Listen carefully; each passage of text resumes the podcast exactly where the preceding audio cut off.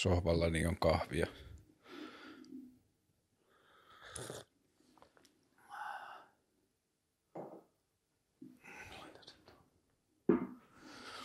Hyvää Kristuksen ylösnousemuksen juhlaa. Tai nyt ollaan, onko nyt, ei mun kristillinen ymmärrys enää edes riitä muistamaan tapahtumien timelinea. Mutta joka tapauksessa olemme lomalla loman sisällä. Tai pikkuhiljaa ymmärrän, että se, kuinka paljon tämä karanteeni tuntuu itse kullekin lomalta,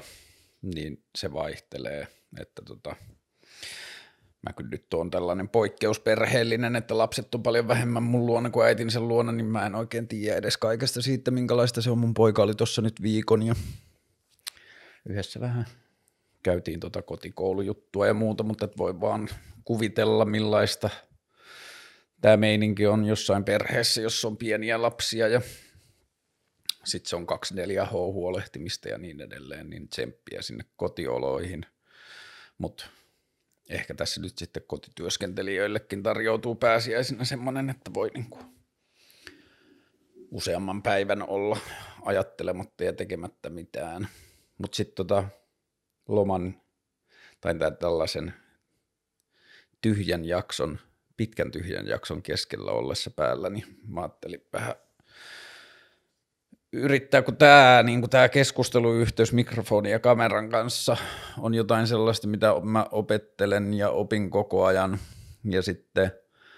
mulla on niin syntynyt, tai jotenkin vahvistunut myös se ajatus, että tälle ohjelmalle tämä koronashow voi olla kahdestakin syystä hyvä. Toinen on se, että kun mä harjoittelen tätä, niin mä opin paremmaksi ja paremmaksi tämän mun studiotilan kanssa ja olemaan luonnollinen tässä ja puhumaan niin kuin enemmän ja enemmän niin kuin sitä ei nauhoitettaisi, vaan puhuisin vaan, niin musta tuntuu, että musta tulee ehkä parempi toimittaja ja parempi tekijä näille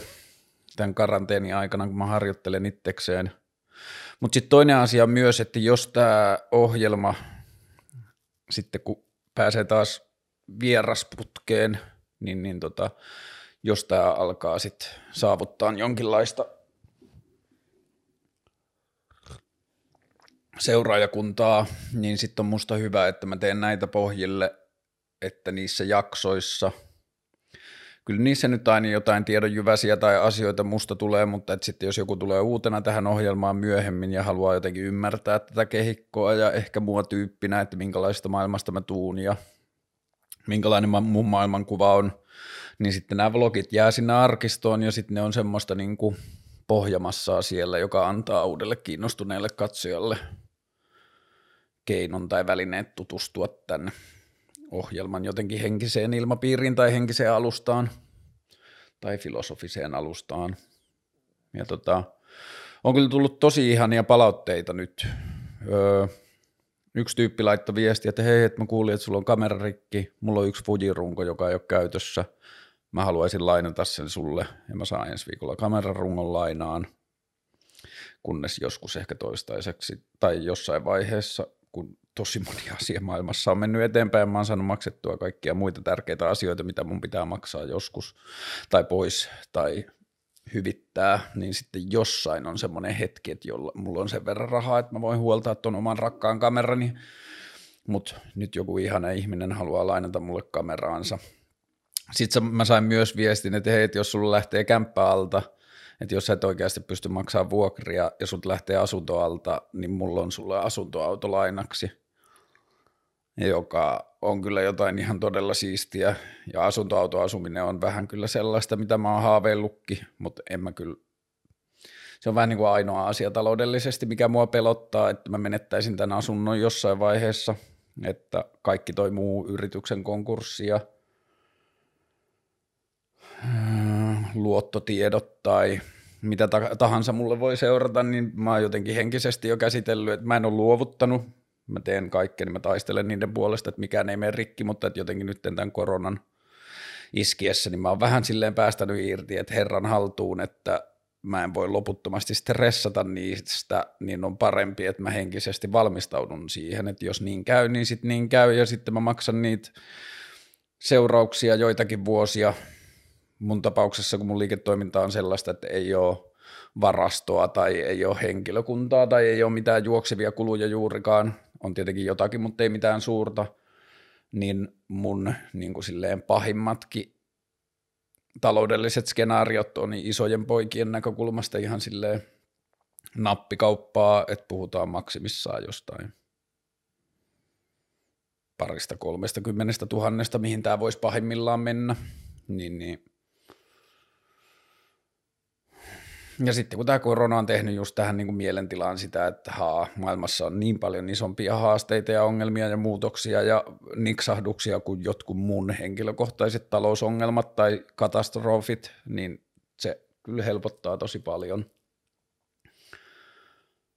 Ja tämä karanteeniaika rupeaa jollakin tavalla löytämään sen semmoisen, että se niin kuin lakkaa olemasta poikkeustilaa, että siitä loppuu se honeymoon –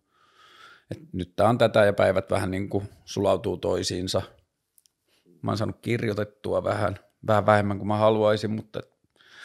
pitää olla armollinen ja antaa niin kuin tilaa sille löytyä. Mutta jollain tavalla nämä tuottaa mulle samaa mielihyvää kuin kirjoittaminen, että mä saan puhuttua asioita ulos ja tallennettua niitä ja niistä voi ehkä joku saada kiinni. Ja palautteiden perusteella –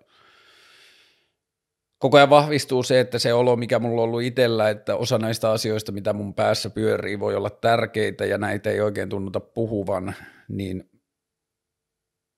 se on kyllä vahvistunut sen palautteiden, niin kuin niiden palautteiden pohjalta, mitä olette laittaneet, että on paljon ihmisiä, jotka on lähestynyt jotka joko sanoo, että olen kokenut tai ajatellut tai käsitellyt samanlaisia tilanteita ja ihana kun sanoit niitä, tai sitten on tullut palautetta, että hei, että olipa siisti idea tämä, tai miksi tällaisesta ei puhuta. Ja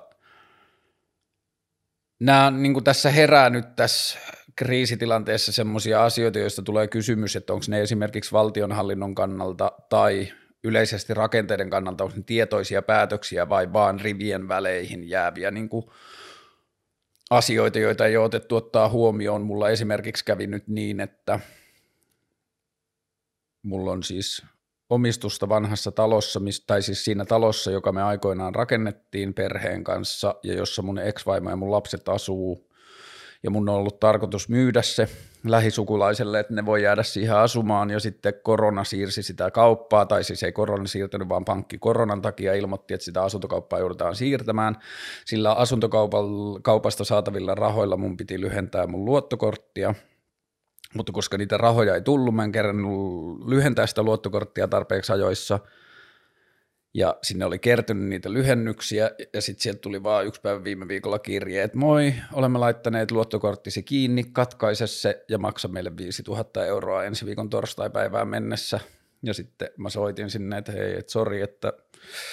mun piti maksaa viime viikolla näitä asioita, tai toissa viikolla, mutta että se asuntokauppa ei tapahtunutkaan, ja mä olisin silloin kerran voinut maksaa niitä asioita niin, että mä olisin ollut edelleen siinä tavallisessa niin kuin laskujen maksun rytmissä –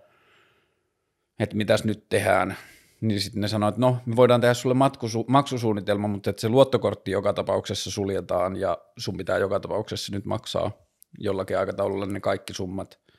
Ja se on niin kuin, okei, sehän on pankin ja luottoyhtiön yhteistyö, mihin se mun luottokortti liittyy, mutta silti pankin toiminta pankin koronatilanteesta johtuva toiminta aiheuttaa mulle taloudellisia vaikeuksia, joissa mä en pysty hoitamaan pankille velvollisuuksia, ja sitten pankkilainausmerkeissä rankaisee siitä mua tavalla, joka vaikeuttaa mun arjen pyörimistä. Nyt tällä hetkellä esimerkiksi käytännössä niin, että mulla ei ole pankkikorttia, ja sitten mä joudun nyt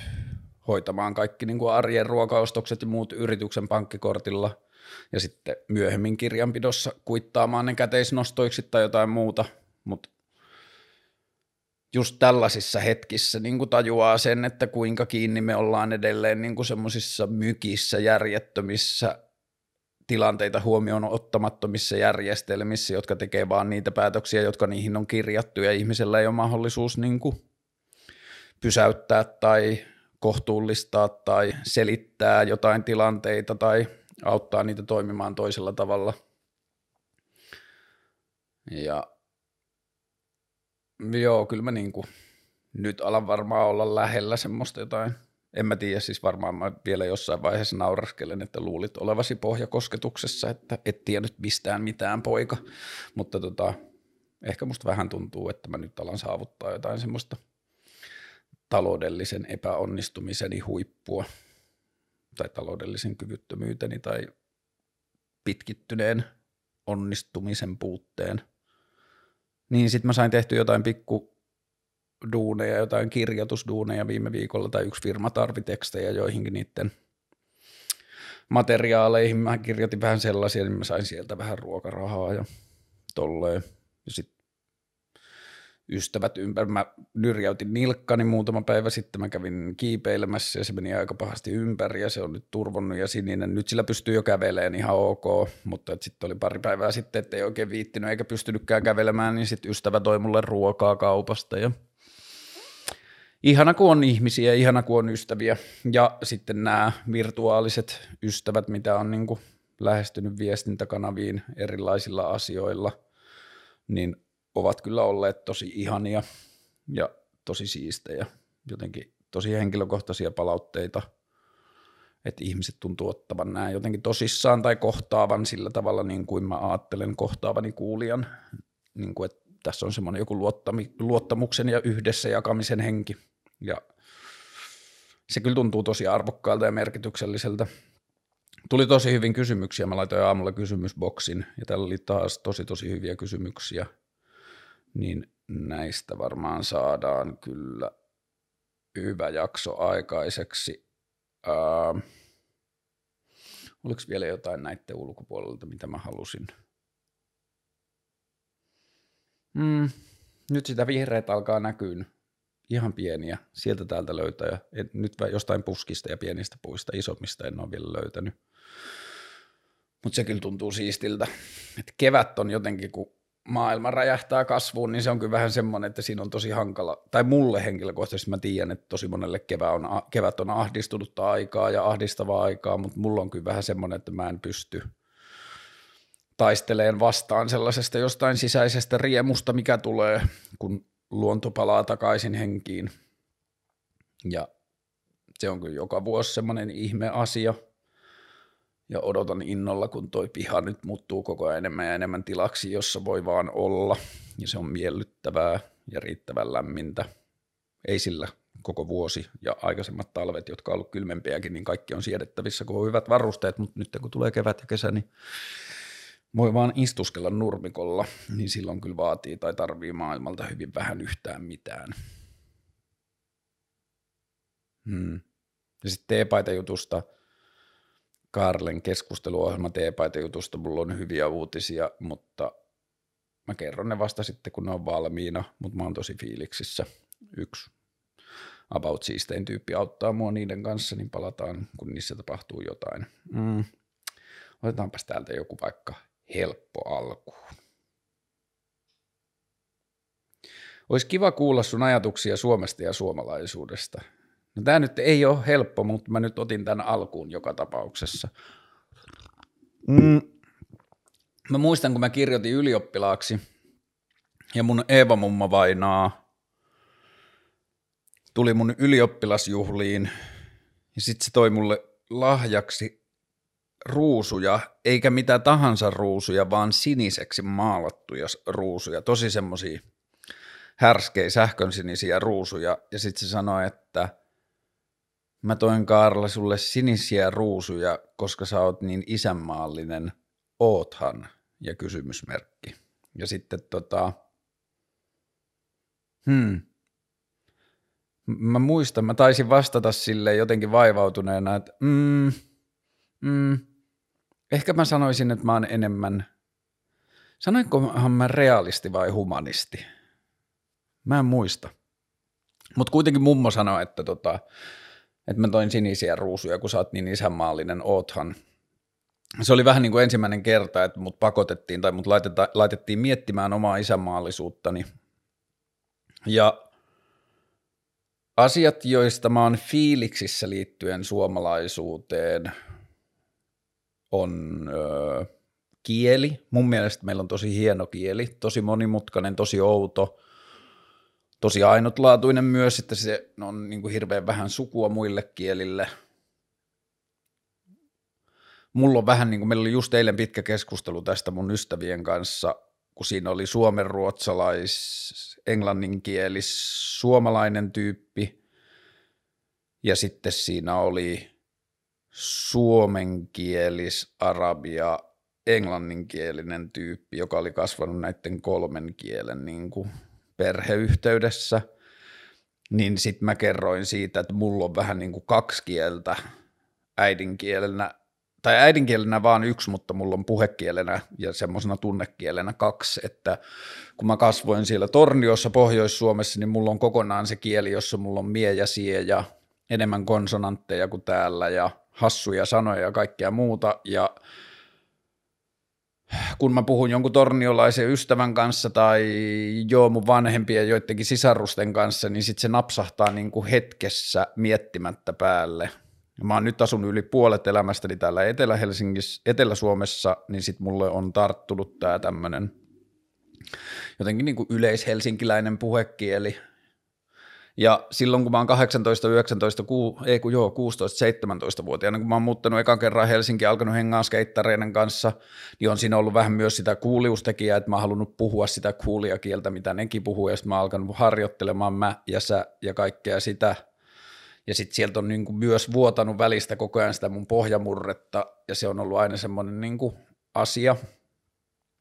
johon on joskus aina kiinnitetty huomiota, mutta ehkä se on nyt vuosien varrella se mun imitointi on mennyt niin uskottavaksi, että sitä ei ehkä enää huomaa. Siitä on semmoinen sana, joka toistuu mulla usein, joka on niin kuin selkeästi torniosana ja on paljon muitakin. Ja sitten joskus tunnehetkistä tai jossain muussa miejäsiä saattaa tulla. Ja sitten just näiden niin kuin, mm, sitä murretta puhuvien ihmisten kanssa niin se on niin kuin, että me ollaan näin pieni kansa ja sitten meillä on monta murretta tämän yhden monimutkaisen ja vaikean kielen sisällä ja siinä murteessa on siistejä vaihteluita. Se on yksi Suomi-asia, josta mä oon fiiliksissä. Onhan meillä tosi tosi siisti luonto, tai tämä on kaunis niin kuin, niemennotko, mihin me ollaan asetuttu. Aika armoton, niin kuin noi talvet on, ja toi pimeys, toi pimeys on ruvennut kyllä mua ahdistaa tosi paljon, että se pimeys synnyttää mulle ehkä vähän sitä ajatusta, että jostain,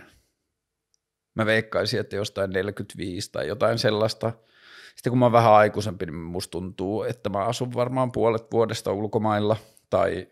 toivottavasti ei missään tietyssä paikassa ulkomailla, vaan niin, että mulla olisi Suomi, joku paikka täällä, ja sitten mulla olisi niin kuin että mä viettäisin muutamia kuukausia kerrallaan eri puolella maailmaa tutustumassa erilaisiin kulttuureihin ja tekemällä sieltä etänä töitä.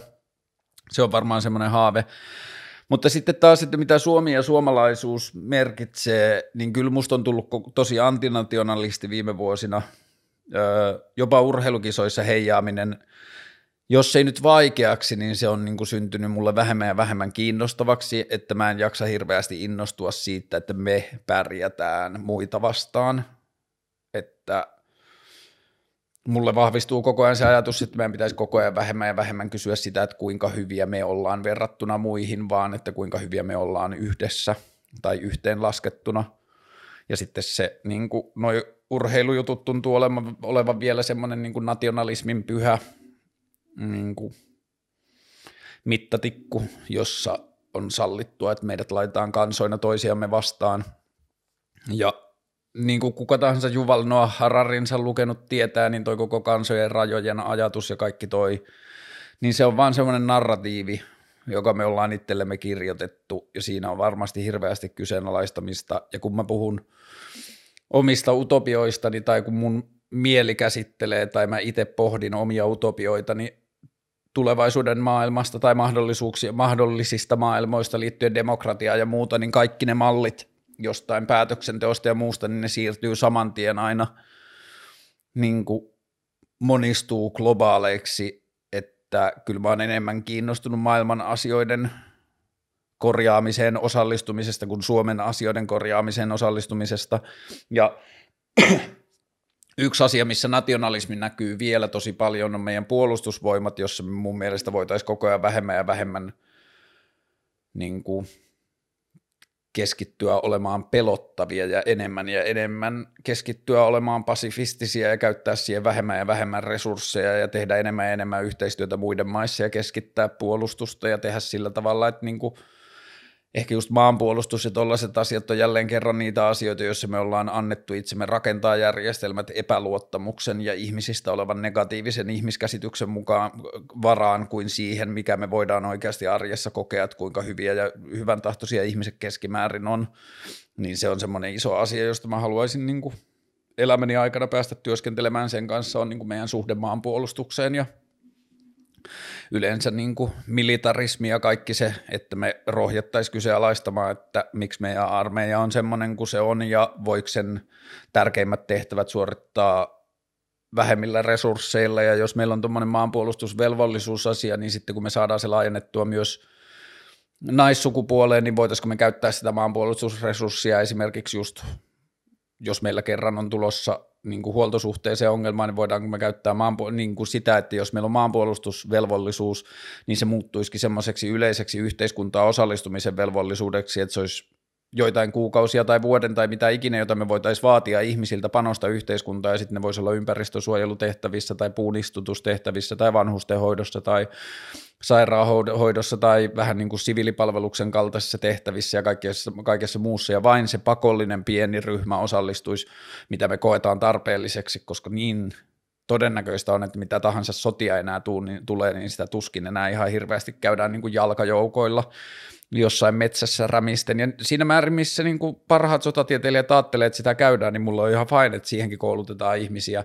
mutta että se tapa esimerkiksi, miten mä oon maan, niin kuin maanpuolustuskoulutukseni saanut, niin se on ollut kyllä ihan valtavaa resurssien hukkaa. Että mä oon ollut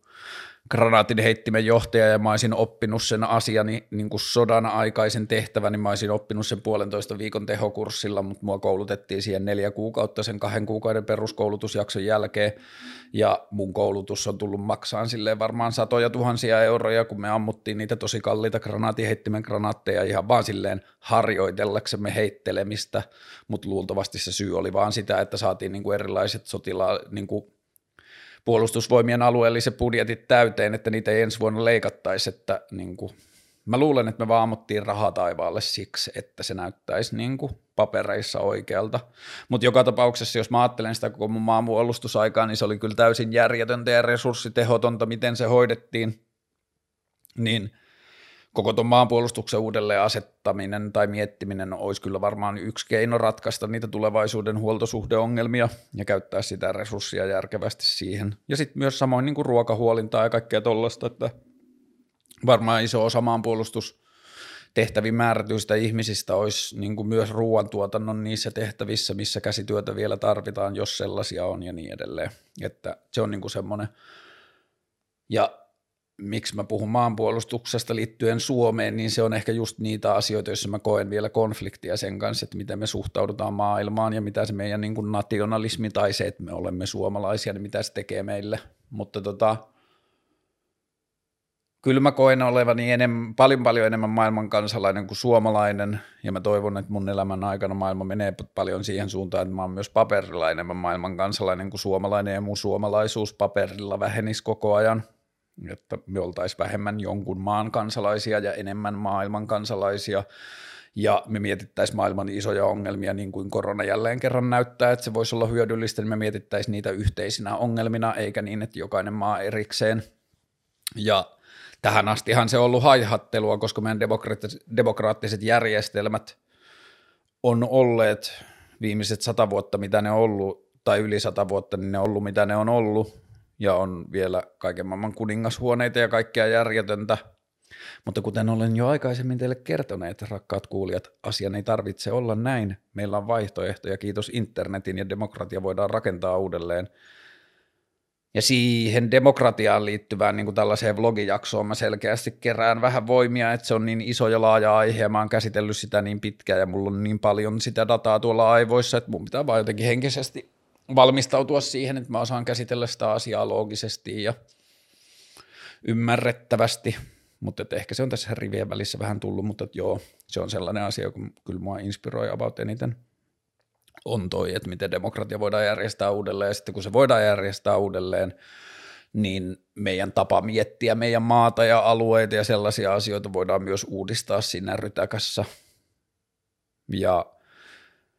sitten taas Suomi ja suomalaisuus, niin jos ajatellaan semmoisesta niin äärioikeistolaisesta tai rasistisesta tai rotulähtöisestä ajatuksesta, että aina välillä kuulee, että jotkut Suomen sisujengi huutelee sen perään, että meidän valkoinen kansamme on niin vaarassa kuolla sukupuuttoon tai jotain, niin mä en ymmärrä, mitä väliä sillä on. Et eläimet on aina niin kehittynyt ja niistä on tullut niin kuin että niiden muoto on muuttunut ja kaikkea muuta, niin miksi meidän ihmisten pitäisi jotenkin ajatella, että me ollaan löydetty joku pyhä ihmisen tietynlainen tai tietyn näköinen muoto, näin kaunis sinisilmäinen, valkotukkainen, eloveena suomalainen, meidän pitää suojella sitä, niin mä en ymmärrä miksi, että kuitenkin voidaan nähdä, että kulttuuristen kasvatusta ja kulttuuristen taustaperimien kautta erilaisissa ihmisryhmissä on erilaisia ominaisuuksia, niin mun on helppo kuvitella, että sitten syntyy vaan siistempiä ja siistempiä asioita, kun ne ominaisuudet rupeaa niin kuin yhdistymään yksittäisiin yksilöihin ja uudenlaisiin kansoihin tai uudenlaisiin ihmistyyppeihin niin tai jotain muuta, niin mä en kyllä näe siinä mitään niin kuin silleen taistelemisen tai suojelemisen arvoista, että suomalaisten tai suomalaisen ihmisen pitäisi pysyä suomalaisena ihmisenä tai suomalaisen ihmisen näköisenä, niin se ei kyllä – soita mun kelloja tai saa mua tarttumaan atraimeen, niin kuin siinä olisi jotain puolustettavaa. Mm.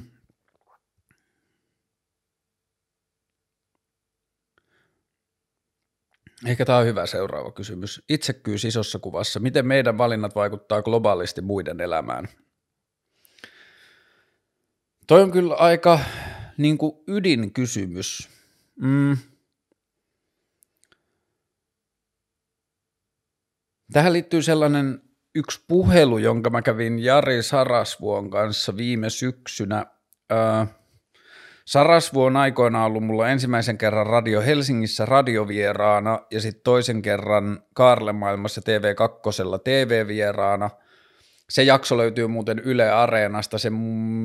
nimi saattaa olla ajatuksen matka mielestä maailmalle, mutta kyllä mä voisin kuvitella, että jos laittaa Googleen Areena, Kaarle, Jari Sarasvuo – niin luulisi löytyvän, mutta et se on kyllä hurja jakso, mä en kyllä ehkä kerro sitten enempää, mutta et se on tosi tosi viihdyttävää televisiota ja se on hurja jakso, mutta joka tapauksessa noitten yhdessä tehtyjä asioiden kanssa mulla on jäänyt Sarasvon kanssa semmoiset niinku, ei nyt ystävävälit, mutta ystävälliset välit, jotka sitten purkautuu aina välillä niin, että mä soittelen sille välillä, jos on jotain niin kuin mielen päällä ja sitten me saatetaan käydä pitkiä puheluita ja viime puheluissa me puhuttiin siitäkin, että se tulisi mulle vieraaksi ja sitten se sanoi, että en mä kyllä pitkään aikaa tehnyt mitään tällaista enkä mä välttämättä tee, mutta että sun ohjelmaan mä kyllä voisin tulla, että palataan. Niin voi olla, että joskus sitten kun korona on ohi tai mitä ikinä, niin se on täällä. Mutta että tähän itsekyysasiaan, niin meillä oli viime syksynä semmoinen puhelu, tosi hyvä, varmaan tunnin mittainen puhelu, jossa puhuttiin paljon hyviä asioita ja kiinnostavia kulmia ja se on niin kuin auttanut mua myös jotenkin – mulle Sarasvuo näyttäytyy jollain tavalla. Mä tiedän, että se on myös niin kuin, jossain määrin ravistelija ja muuta, mutta että mun maailmankuvassa suhteessa ympäröivään maailmaan, niin Sarasvuo on mulle jollakin tavalla niin kuin vallitseva maailman puolustaja tai semmoinen niin kuin markkinatalouden voimien ja niin kuin markkinatalousmaailman tai jopa kapitalistisen maailman puolustaja, ja siksi ne keskustelut on niin silleen hedelmällisiä itselle. Mutta siinä oli yksi semmoinen keskustelu, jossa mä puhuin jostain muusta asiasta tai toiminnasta tai muuta, ja sitten mä päätin sen niin kuin lauseen, että, että niin, ja tämä tuntuu mulle selkeästi merkitykseltä myös siksi, että koska mä näen, että ihmisen tehtävä on tutkia uusia mahdollisuuksia ja luoda uusia asioita. Ja sitten Saras voi sanoa, että haa, toi oli hyvä, palataan tohon kohta, pidä tosta kiinni, toi oli hyvä lause, palataan siihen kohta, mutta mä kyllä haastaisin sua, ettei ihmisen tehtävä ole keksiä uusia asioita tai selvittää mahdollisuuksia, ihmisen tehtävä on selviytyä. Ja kun se sanoi sen, niin mä ymmärsin samalla, että se on tosi oikeassa siinä, että jos katsotaan, miten maailma toimii, niin toi logiikka näkyy joka päivässä, paikassa. Yrityksen ajatus siitä, että yrityksen tehtävä on tuottaa osakkeenomistajille voittoa, niin se ajatushan on siinä se, että kun se onnistuu siinä, niin se selviytyy. Se niin kuin, varmistaa olemassaoloaan päivä päivältä eteenpäin, kun se onnistuu tuottamaan olemassaoloa niin kuin voittoa. Samoin yksittäiset ihmiset tai perheyksiköt, niiden tehtävä on selviytyä, ja se ajatus tulee siitä, että niin kuin toinen tai molemmat vanhemmista niin kuin pärjää hyvin työelämässä, voidaan nostaa asunto, voidaan, niin kuin, voidaan kleimata se asunto itselle, vaikka se raha olisikin vielä toistaiseksi pankin, mutta että sitä lähdetään lainaamaan, on se auto tai kaksi, alkaa pikkuhiljaa kertymään niitä niin kuin maallisia asioita siihen ympärille, ja mä en tiedä kuinka paljon se on tietoista ja kuinka paljon tämä mun tulkinta tai ajatus siitä on väärä, väärä mutta että jollain tavalla mä ajattelen, että noin kaikki asiat liittyy siihen selviytymiseen, että kun se selviytymättömyyden raja on jossain siinä, että sulla ei ole asuntoa tai sulla ei ole kotia, sulla ei ole vaatteita, sulla ei ole ruokaa, sulla ei ole mitään, niin sitten kaikki – ensin tulee se niin kuin kotivaatteet ja ruoka, mutta sitten kaikki sen päälle, niin kuin kaikki maallinen omaisuus ja kaikki niin kuin tietyllä tavalla jopa statussymbolit tai kaikki muut sellaiset arvokkaat asiat, niin ne on niin kuin, ne on niin kuin sitä puskuria siinä sen selviytymättömyyden ja selviytymisen, hyvin selviytymisen välissä, että okei, okay, että meillä on tuo auto tuossa pihalla, ja vaikka sitä ei ajateltaisikaan niin, niin mä ajattelen, että se on silti signaali itselle siitä, että mulla on tuo kymmenien tuhansien auto, niin se on jollain tavalla resurssia, joka on siinä mun selviytymispankissa ja niin edelleen. Ja miksi mä puhun tästä suhteessa itsekyyskysymykseen on se, että silloin kun yksilö tai pieni rajattu ryhmä, oli kyseessä sitten perhe tai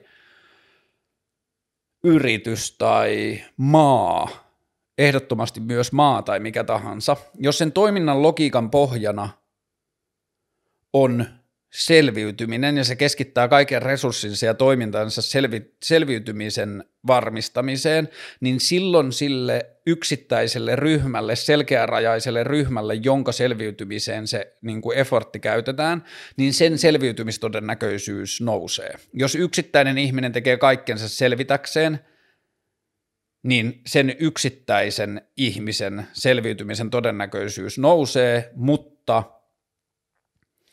jos se yksittäinen ihminen tai se perheyhteisö tai se yritys tai se valtio keskittää voimansa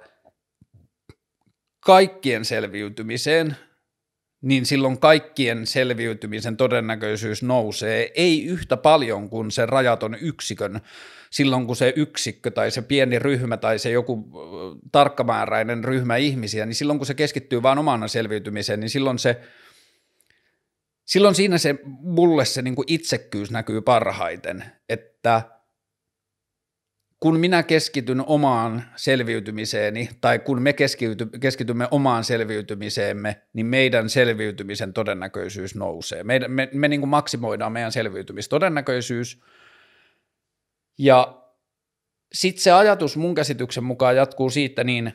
että tämä on perusteltua tehdä näin, koska kaikki muutkin ovat kiinnostuneita vain omasta selviytymisestään. Ja silloinhan, kun nämä kaikki pienet ryhmät ja perheyksilöt ja yksiköt ja maat ja kaikki nämä rajatut ihmisryhmät keskittyy omaan selviytymiseensä, jokainen itsekseen, niin silloinhan niiden välillä syntyy kilpailu, kilpailusta syntyy konflikteja, kilpailusta syntyy jalkoihin tallautumisia, kilpailuista syntyy häviäjiä ja syntyy kaikki se, joka synnyttää sen, että joidenkin toisten selviytymistodennäköisyys nousee ja joidenkin toisten selviytymistodennäköisyys romahtaa, koska niillä ei ole samanlaisia resursseja taistella sen oman selviytymisensä puolesta niin kuin näillä. Että et niin kuin lähtökohdat on eri, on eri kokoisia kansoja tai on eri vauraustasolla olevia kansoja tai yksilöitä tai perheitä tai mitä tahansa – ja silloin kun siinä on se filosofinen ajatus, tai jälleen kerran, niin kuin mä aikaisemminkin puhunut mun näkökulmasta, kristillinen ajatus siitä, että kaikki muutkin tai muut ihmiset on pahoja, tai ihmiset on lähtökohtaisesti pahoja, kaikki muutkin ihmiset hakevat vain omaa etuaan, joten on perusteltua, että minäkin haen, tai me vain haemme omaa etuaan, niin silloin se fokus menee siihen selviytymiseen ja silloin on lupa käyttää kyynärpäitä ja silloin on lupa ehkä vähän jopa etuilla jonossa tai silloin on niin lupa – lipastaa se yksi leipä siitä yhteisestä leipäkorista meille, koska meidän tehtävä on niin kuin, varmistaa omaa selviytymistä. Mutta jos halutaan ajatella mahdollisimman monen mahdollisimman korkeaa todennäköisyyttä selvitä, niin silloin mun mielestä kaikista järkevintä olisi keskittyä kaikkien selviämisen todennäköisyyden nostamiseen. Ja miten sitä kaikkien selviämisen todennäköisyyttä nostetaan, on mun mielestä ongelmanratkaisu, uusien asioiden löytäminen ja mahdollisuuksien tutkiminen, mikä kaikki on mahdollista. Koska silloin sieltä, niin kuin historia todistaa, Uusien asioiden etsimisestä löytyy juttuja, jotka tekee aikaisemmat selviämispelot aiheettomaksi. Me ei enää osata ajatella, meillä on huomattavasti vähemmän pelkoja niin kuin selviytymiseen liittyen kuin meillä on ollut 50 vuotta sitten tai 100 vuotta tai 200 vuotta tai 800 vuotta sitten. Me ollaan keksitty monia asioita, jotka on niin kuin huomaamattomasti muuttanut kokonaisen jonkun selviämispelon tarpeettomaksi, mutta me ollaan silti jatkettu ihmisenä ajatellen, niin kuin meillä olisi joku jatkuva, pakollinen, välttämätön selviämisen tai hengissä pysymisen taistelun tarve, ja sitten me käytetään se niin kuin about sama määrä stressiä ja huolta ja pinnistämistä ja hampaiden puristamista ja täysillä tekemistä niihin viimeisiin asioihin tai niihin symboleihin selviämisestä, mitä me ollaan synnytetty, kuin se joku vuosisatoja sitten ollut ihminen, joka on niin kuin vaan huolehtinut sitä oman perheensä sel- selviämisestä ja voi kuinka lapsella niin olisi eläimen nahasta tehty viitta yllään, että hän selviää talven pakkasista tai voi kuinka perheellämme olisi jyviä varastossa, niin me jotenkin edelleen otetaan se selviäminen yhtä tosissaan, kun se on otettu vuosisatoja, vaikka siihen ei ole enää ollenkaan samanlaista tarvetta. Ja sitten se, mihin mun utopiat ja va, niin kuin mahdolliset maailmat ajatus liittyy kaikista eniten ehkä nykypäivinä tai viime vuosina, mihin se on alkanut purkautumaan, on se niin kuin hyvinvointivaltion ajatuksen uudelleen kyseenalaistaminen, jonka eteen mä haluan tehdä kaikkeni tulevina vuosina, että me oikeasti kysyttäisiin sitä, että me lakattaisiin niin vertaamasta meidän hyvinvointivaltion käsitettä tai meidän tyytyväisyyttä meidän hyvinvointivaltioon, me lakattaisiin vertaamasta sitä muihin maihin – vaan me vähän niin kuin leikkisästi unohdettaisiin kaikki, mitä me ollaan saavutettu tähän mennessä ja mietittäisiin pohjilta, että mikä on paras, mihin me pystytään, mihin nykymaailman resurssit ja logistiset mahdollisuudet ja kaikki, mitä me ollaan opittu, mitä se mahdollistaa nykyään, niin jo nyt ainakin hyvinvoivissa länsimaissa, mutta jos me otettaisiin tämä tosissaan, niin mä uskallan kyllä melkein väittää, että tämä sama pätee pikkuhiljaa jo koko maailmaan, jos me kaikki osallistutaan siihen – niin me pystytään päivittämään meidän hyvinvointivaltion käsite tarkoittamaan sitä, että hei, sinä hyvinvointivaltion tai hyvinvointimaapallon jäsen, älä huoli selviämisestäsi, niin kuin perusasiat on turvattu. Että kun me puhutaan vaan perusasioiden turva- turvaamisesta, jo, joiksi mä näen niin kuin kattopääpäällä ja ruokaa ja vaatteita ja pääsyterapiaan – niin sen lupaaminen, se, että hyvinvointivaltio rakentaisi itsensä sen ympärille, että me luvataan jokaiselle meidän yksilölle näiden asioiden saatavuus, nyt mene, tee, osallistu, luo, etsi, tutki, niin sellaisessa maailmassa, jossa ihmisen ei tarvitse pelätä omaa selviämistään, niin itsekkyyden määrä olisi jotakin aivan muuta. Tai sen itsekkyyden niin kuin tarve tai itsekkyyden pohjasyntyinen niin kuin vaikutus ihmisen toimintaan, niin mä uskon, että jos tollaisessa maailmassa saataisiin elää 10 tai 20 tai 30 vuotta, että se kerkeäisi niin kuin sisäistyä ihmisen toimintaan, niin me voitaisiin alkaa näkeä jo aivan erilaista maailmaa kuin mitä me ollaan tähän asti sen historian perusteella opittu itsellemme väittämään, että maailma tulee aina olemaan tietynlainen. Ja Mä kyllä ajattelen, että meidän isojen kehitysten tai isojen kulttuurimuutosten suurin este on tällä hetkellä kaikki ne ihmiset, jotka katsoo historiaa ja sanoo, että maailma on aina ollut tällainen ja maailma tulee tietyissä ole- asioissa olemaan aina tällainen. Ihminen tulee aina taistelemaan toista ihmistä vastaan, ihminen tulee aina puolustamaan omaansa, ihminen tulee aina mm, kilpailemaan, ihminen tulee aina haluamaan voittaa, ihminen haluaa sitä, tätä ja tuota. Ja kun ne suurin osa noista väitteistä, mitä me väitetään ihmisten toiminnasta, niin mulle ainakin ne näyttäytyy että ne on niin kuin jäänteitä tai ne tulee maailmasta, jossa ihminen todellisesti joutuu pelkäämään omaa selviämistä. Ja mä en näe, että me eletään semmoisessa maailmassa enää. Ja kun me päästään murtamaan sitä, niin musta tuntuu, että me päästään murtamaan koko ihmisyyden käsitettä ja me päästään murtamaan sitä kansallisvaltioiden käsitettä ja nationalismin käsitettä ja meidän ja teidän käsitettä ja niin kuin siis ihan valtavasti tällaisia asioita. Ja jos mä yritän kuvi, niin kuin jotenkin saada kiinni omasta maailmankuvasta tai edes maailmankuvasta, vaan siitä jostain takaraivossa olevasta tavasta, jolla niin kuin miten – mä näen maailman ilman sanoja tai ilman kuvia, että miltä maailma vaan tuntuu, niin noitten asioiden kiinni saaminen ja jotenkin itseeni sisäistäminen on tehnyt mulle maailmasta paremman paikan jo ennen kuin mikään noista on totta. Tai mun elinaikana voi olla, että mitään noista asioista ei tapahdu ja ma- maailma menee vaan paljon huonompaan suuntaan ja niin kuin tapahtuu ikäviä juttuja. Ja kolmas, neljäs ja viides ja kuudes maailmansota ja niin kuin mitä ikinä, mutta – silti se, että kaikki toi, niin kuin tuommoinen auvoinen maailma näkyy mulle teknisesti ja teoreettisesti mahdollisena, niin sitten se on mulle semmoinen maailma, joka on mulle jo olemassa jossain määrin, ja sitten mä yritän elää sen mukaan ja toimia sen mukaan. Ja tota, tuosta itsekyydestä vielä, niin mä oon maininnut sitten Helsingin kaupungin Mieppi mielenterveyspalvelukokeilusta, tutustukaa siihen, niin tämän mieppiterapeutin kanssa, kun mä juttelin muutama viikko sitten, niin sitten se sanoi mulle, kun mä puhuin näistä rahaongelmista, niin sitten se sanoi, että huomaat sä, että sä oot nyt käyttänyt viime aikoina hirveästi aikaa ja vaivaa tuon puheohjelman ja valtiolla kiertämisen ja virka, viranomaisten tapaamisen ja kaiken muun kautta, niin sä oot käyttänyt energiaa muiden tai meidän ongelmien ratka- ratkaisemiseen, mutta et, et omien ongelmien ratkaisemiseen, että mä kyllä kannustaisin nyt sua olemaan enemmän itsekäs. Ja sitten kun on kasvanut suuren suun kanssa ja on niin kuin esimerkiksi mennyt kaikki koululaitoksen läpi puhuen ihan liikaa ja aina ottanut liikaa tilaa ja aina puhunut liikaa ja ollut liian äänekäs ja bla bla bla, niin sitten itsekkyyden ja narsismin ja jonkun kaiken sellainen niin kuin mörkö on leijunut koko ajan ympärillä ja sitten on aina niin kuin oppinut pelkään sitä, että äh, et ihan sama mitä mä olisin, mutta kumpa en olisi itsekäs tai kumpa en olisi kusipää tai kumpa en olisi jyräävä tai jotain muuta, niin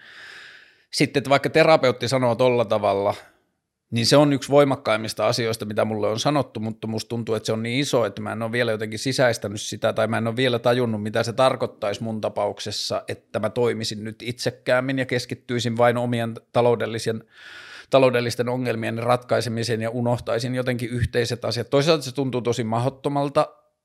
että mä niin kuin – laittaisin kaiken arvokkaalta tuntevani sivuun ja keskittyisin vain johonkin oman ra- rahaongelmien ratkaisemiseen, mutta toisaalta se tuntuu myös, että se on vähän niin kuin sellaista itsekkyyttä, jota maailma multa odottaa, että just noin pankkiesimerkit ja muut, että jo, niin kuin mulla on se fiilis, että jos mä pääsin keskustelemaan niiden järjestelmien kanssa, niin sitten ne vaan sanoisivat, että mitäs hippeilet, että menet taistelemaan omien rahojasi puolesta niin kuin kaikki muutkin, ja jos et mene, niin sitten maksat sen 5000 euroa ensin torstaihin mennessä, jos et pysty maksamaan sitä, niin sitten me rankaisemme sinulla luottotietojen menettämisellä ja millä tahansa, ja se on niin kuin, Mä luulen kyllä, että sen sisäistäminen ottaa aikaa, että mä saan sitä purettua jotenkin toiminnaksi tai että mä edes pystyn näkemään sitä, että mitä se toiminta on, jos mä toimin taloudellisesti puhtaasti itsekkäistä näkökulmista. Mutta sitten mua vähän pelottaa se, kun se ei niinku kiinnosta mua, vaikka mä tiedän, että se vastuullisena ihmisenä, joka, tai niinku, että ihmisenä, joka tällä hetkellä jättää laskuja maksamatta, niin se olisi se, mitä mun pitäisi tehdä suhteessa maailmaan. Mutta kun mä en ole löytänyt siitä vaan niinku terveellistä tai oikealta tuntuvaa muotoa. Ja tämä on niin varmaan aika itsetuhoista, mutta mä tällä hetkellä ei voi sanoa mieluummin, koska mä en todellakaan tee sitä mielellään, mutta että kahdesta pahasta, kun mä näen toisella puolella vaan itsekkäitä rahan niin tienaamisen muotoja, jotka tuntuu musta haitalliselta niin kuin yleiselle kulttuurille, että mä vahvistan vaan kulttuurin haitallisia puolia, jos mä toimin niin – tai toisella puolella on se, että mä jätän laskuja maksamatta ja olen paskakansalainen, niin sitten tuo jälkimmäinen vaihtoehto tuntuu vaan niin kuin No ei sekään kyllä oikealta tunnu, mutta että niin, kuin, että niin kauan kuin mun mieli ja tämä taloudellisen ahdistuksen tuottama lamaannus näyttää mulle maailman noin mustavalkoisena, niin niin kauan mä en niin kuin jotenkin tällä hetkellä näe vaihtoehtoja muuta kuin, niin kuin peläten ja sille ihmeellisessä solmussa, niin yritän taistella sen puolesta, että joku niistä tavoista, joilla mä ajattelen pystyväni tai koen jonkinlaista kykyä tai mahdollisuutta tarjota maailman kehittämiseen jotain asioita, niin sitten mä vaan yritän taistella niiden puolesta ja niin kuin jankkaan itselleni, että mä oon aina sanonut itselle, että jos ihminen tekee hyviä asioita ja pyrkii parhaimpaansa ja pyrkii olemaan hyödyksi yhteisölle, niin kyllä se toimeentulo jostain saa. Ja nyt mä oon taas jankannut sitä joku vuoden ja se nyt ei ole toistaiseksi toiminut hirveän hyvin. Mutta samaan aikaan niin sitten ne my- muut syyt, että jos mä katson sitä vuotta tai reilua vuotta taaksepäin, niin ne, minkä takia mä oon lähtenyt tekemään niitä, miksi mä oon osallistunut eduskuntavaaleihin, miksi mä oon ruvennut kiertämään valtionhallintoa ja miksi mä oon tehnyt sitä, tätä ja tuota, tai miksi mä oon tehnyt näitä keskusteluohjelmia, niin vaikka mikään niistä ei ole tuottanutkaan toimeentuloa, niin jos yhtäkkiä vaikka selvisi, että tämä mun viimeisin puolitoista vuotta olisi ollut mun viimeisen puolitoista vuotta, että mä kuolla kupsahtaisin huomenna, niin paljon mieluummin mä olisin tehnyt tämän viimeisen puolitoista vuotta just näin, vaikka se ei ratkaissut yhtään mun ongelmaa,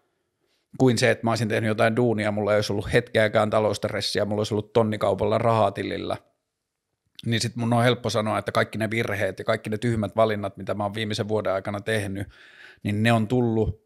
niin kuin sekä sydämestä että aivoista yhtä aikaa, että ne on tuntunut oikealta ja mä oon käynyt ne läpi ja mä oon rationalisoinut ne oikeaksi, niin mä tekisin ne päätökset uudelleen, vaikka tästä on seurannut ihan niin kuin ihmeellisen helvetillisiä. Mm lopputulemia, tai eihän nämä mitään lopputulemia on, ole, koska yksi niin sanoo, että it's all gonna be all right in the end, if it's not all right, it's not the end. Ja tämähän nyt ei ole minkään loppu, tai siis nyt en puhu itsestäni, vaan meille kaikille tämä tilanne, tämähän ei ole minkään loppu. Tämä on joku välitilanne, ja sitten me ollaan taas jossain vaiheessa ja katsotaan taaksepäin ja ollaan, että oho, sehän muutti asioita, tai oho, kylläpä se muutti vähän asioita, vaikka se oli iso muutos tai mitä tahansa. Mutta miten meidän valinnat vaikuttaa globaalisti muiden elämään, eli itsekyys isossa kuvassa oli kysymys, niin ehkä tuossa nationalismiajatuksessa mä vähän vastasin siihen, jos me keskitytään suomalaisina vaan oman etumme tai sen taistelemiseen, että kunpa me suomalaiset pärjätään, niin sitten me perustellaan itsellemme kaikkea tyhmää, me perustellaan itsellemme jotain turpeen tuotantoa tai mitä ikinä haitallisia liiketoimintamalleja meillä suomalaisilla on, ja sitten me sanotaan, no meidän tehtävä on pärjätä kansainvälisessä kaupassa ja meidän tehtävä on pärjätä muita valtioita vastaan ja muuta, niin sitten me saatetaan olla niin kuin isossa kuvassa maapallolle ja globaalille maailmanyhteisölle haitallinen toimija, joka ajautuu käyttämään – niin kuin, että meidän toiminta aiheuttaa jossain muualla huonoja työsuhteita, koska, työolosuhteita, koska me halutaan maksaa tuotteista niin vähän, tai että me halutaan valmistaa jotakin meidän ylpeystuotetta jossain Intiassa,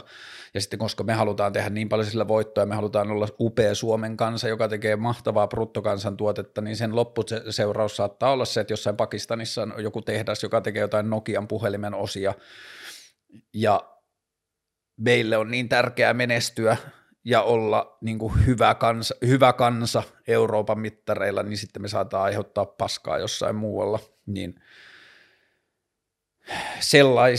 sillä tavoilla mun mielestä itsekkyys vaikuttaa globaalisti maailman asioihin. Mm. Valtion ylläpitämät monopolit ja niiden rooli hyvinvointiyhteiskunnassa. Mm.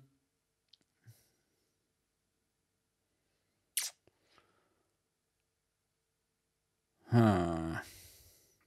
Monimutkainen kysymys, kun tätä voisi lähestyä niin monella tapaa, mutta että jos mä lähden siitä, että mitäs nyt on selkeimpiä monopoleja, meillä on rahapelimonopoli ja meillä on alkoholimonopoli, ja molemmathan on semmoisia asioita ensinnäkin, joita on niin kuin ainakin jossain vaiheessa pidetty silleen kristillisestä näkökulmasta paheina, ja niihin on tullut niin kuin moralistinen sävy, että niin kuin valtiolla olisi oikeus moralisoida ihmisten toimintaa – samaan aikaan mä oon sitä mieltä, että niistä molemmista on myös ihmisille ongelmia, alkoholismia ja peliongelmia, mutta noita molempia mä itse asiassa tein toissa vuonna vähän veikkaukselle duunia, niin mä selvitin silloin asioita, ensimmäiset todisteet rahapeleistä on yli 7000 vuotta vanhat ja ensimmäiset todisteet alkoholista on varmaan jotain vuosikymmen tuhansia. Ihminen on aina tehnyt molempia. Ihminen tuskin tulee lopettamaan niiden tekemistä, niin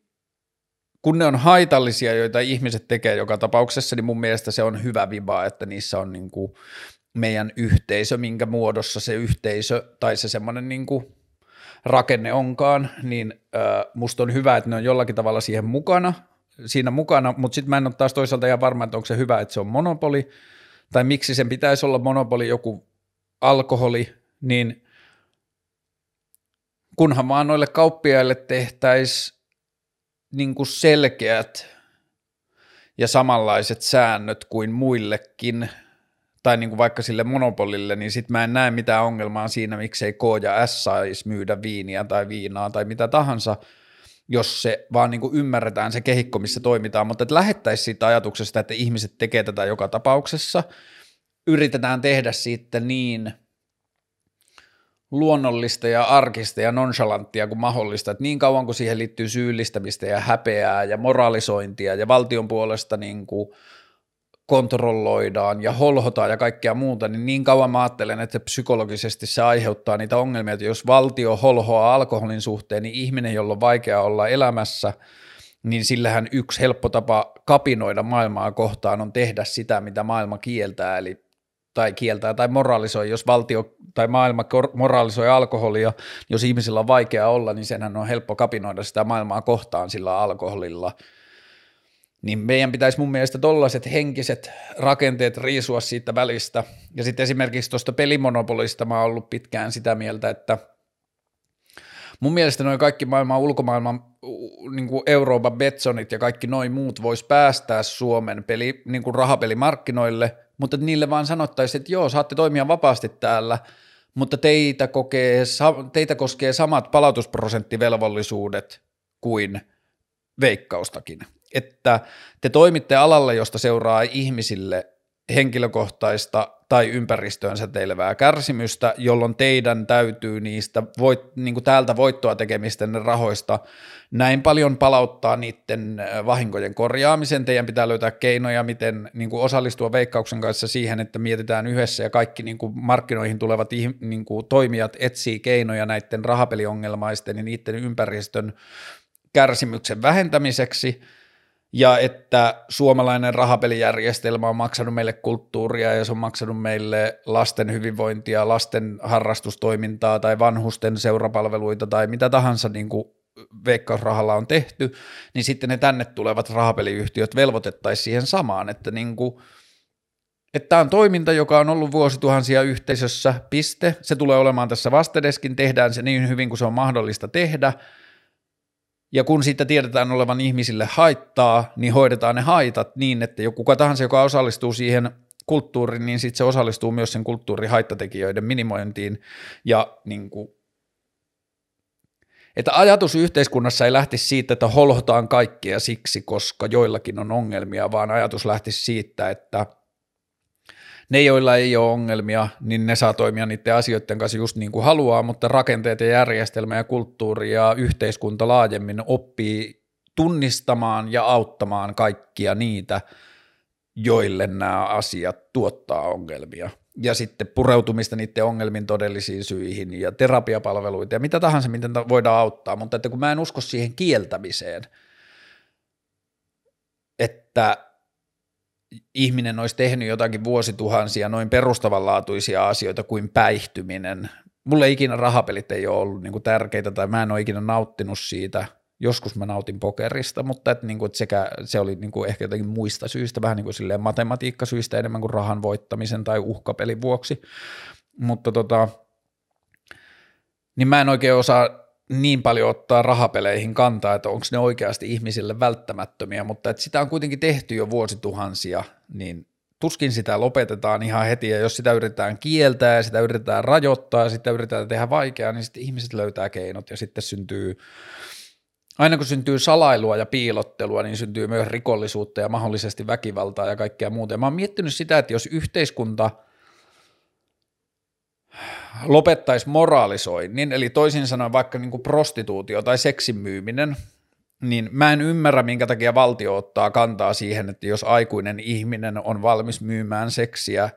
tai harrastamaan seksiä rahasta. Mä ymmärrän ongelmat, mitä prostituutioon on liittynyt vuosisatoja, ihmiskauppaa ja pakottamista ja kaikkea sitä, mutta että jos se päästettäisiin esimerkiksi prostituutiovalvonnan piiriin, että ihminen voisi kirjautua seksityöntekijäksi tai mulla on ihan sama ihminen voisi tehdä toiminimellä seksityötä tai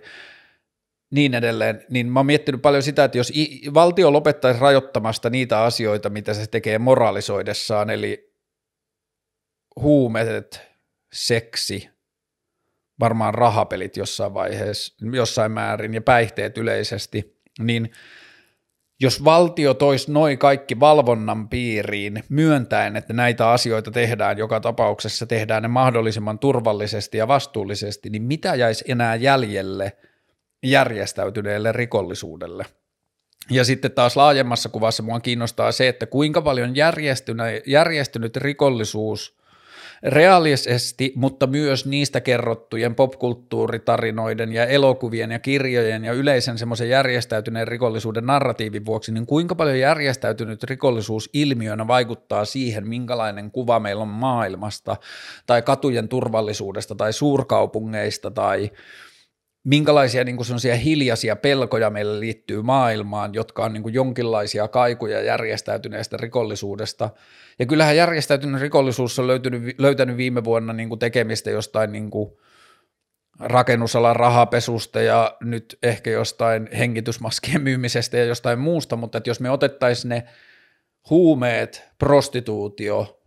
tai päihteet laajemmin prostituutio ja vaikka rahapelit jotenkin tolleen, niin me otettaisiin niistä se moralisointitaso pois ja tarjottaisiin niin kuin yhteiskuntana niiden suorittamiseen turvalliset ja valvotut tavat harrastaa niitä, niin kuinka paljon järjestäytyneelle rikollisuudelle jäisi oikeasti tekemistä länsimaisessa yhteiskunnassa tai miksei muissakin yhteiskunnissa. Ja sekin on niin kuin sellainen asia, josta mun mielestä ihmeellisen vähän puhutaan politiikassa, just vaikka joku seksin ostamisen tai myyminen ja sen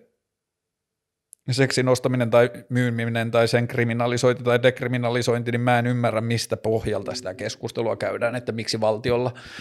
tai yhteisöllä olisi oikeus sanoa, että hei, että sinulla on penis ja sinä niin kuin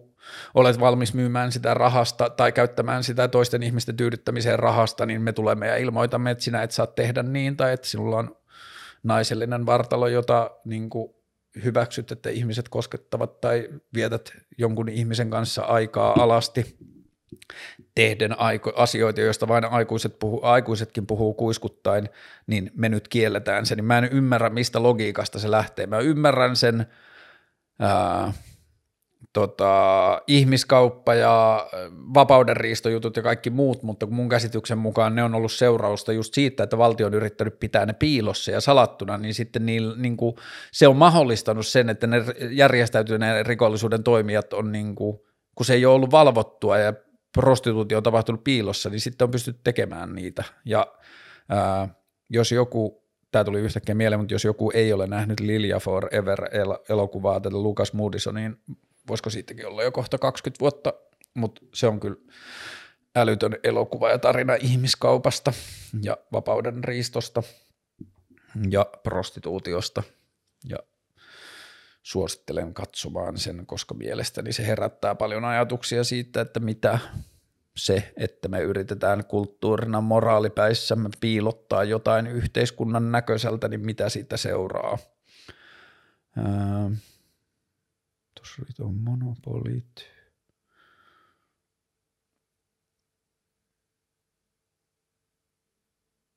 Hmm. Mitä asioita opettaisit koulussa, jos olisit ope? Ää, koulutus on varmaan yksi, en mä tiedä, No, nyt kun tässä on miettinyt tai niin kuin elänyt tätä tämmöistä utopiaa koko ajan rinnalla viimeiset vuodet, on pitänyt koko ajan aivoissa niin kuin sitä leikkiä parhaasta mahdollisesta maailmasta tai mihin me pystyttäisiin, niin koulu on kyllä yksi niistä, nykyinen koululaitos on yksi niistä rakenteista, joka on joutunut kaikista jotenkin huonoimpaan valon tai pahimman tarkastelun ö, kohteeksi, ja mä en kritisoi meidän opetusministeriötä, enkä mä kritisoi meitä, meidän opetushallitusta, enkä mä kritisoi meidän opetusvirastoja, ja vielä vähiten mä kritisoin meidän opettajia, mä kritisoin meidän yhteiskunnan kyvyttömyyttä käsitellä sitä, että mitä koulu voisi olla. Ja esimerkiksi just se, että mitä internet teki maailmalle, niin kuinka vähän se teki koululle, ja mä en tarkoita pelkästään sitä, että kuinka paljon koulussa kaikilla asteilla liittyy edelleen läsnäoloa ja koulukirjoja ja kaikkia sellaisia asioita, joita digitaalisuudella voidaan auttaa. Mä en puhu pelkä, lähes ollenkaan siitä, vaan mä puhun siitä, että kuinka vähän internetin mullistus on laittanut koulua loppujen lopuksi miettimään, mitä kaikkea on tärkeää tallettaa ihmisten kovalevylle. Että kuinka paljon edelleen ihmiset kaikilla mahdollisilla kouluasteilla niin kuin silleen yliopistossa asti joutuu – tentteihin ja muualle niin kuin lukemaan asioita ulkoa ja sisäistämään isoja tietomääriä niin kuin silloin olisi enää mitään merkitystä, niin kuin siis silleen faktatietoa. Mä ymmärrän, meidän pitää ymmärtää rakenteita ja meidän pitää ymmärtää psykologiaa ja filosofiaa ja meidän pitää ymmärtää, miten asiat toimii ja miksi ne toimii ja niin edelleen, mutta että se, että meille niin kuin luukutetaan faktaa, niin kuin tietotietoa, hirveitä määriä ja sitten sitä testataan, niin – nyt kun meillä on kädessämme laatikko, joka tietää maailmasta kaiken, niin se tuntuu käsittämättömältä, kuinka paljon me käytetään edelleen tunteja siihen, että ihmiset osaa jotain asioita, tai niin kuin, että se asia löytyy niiden kovalevyltä. Ja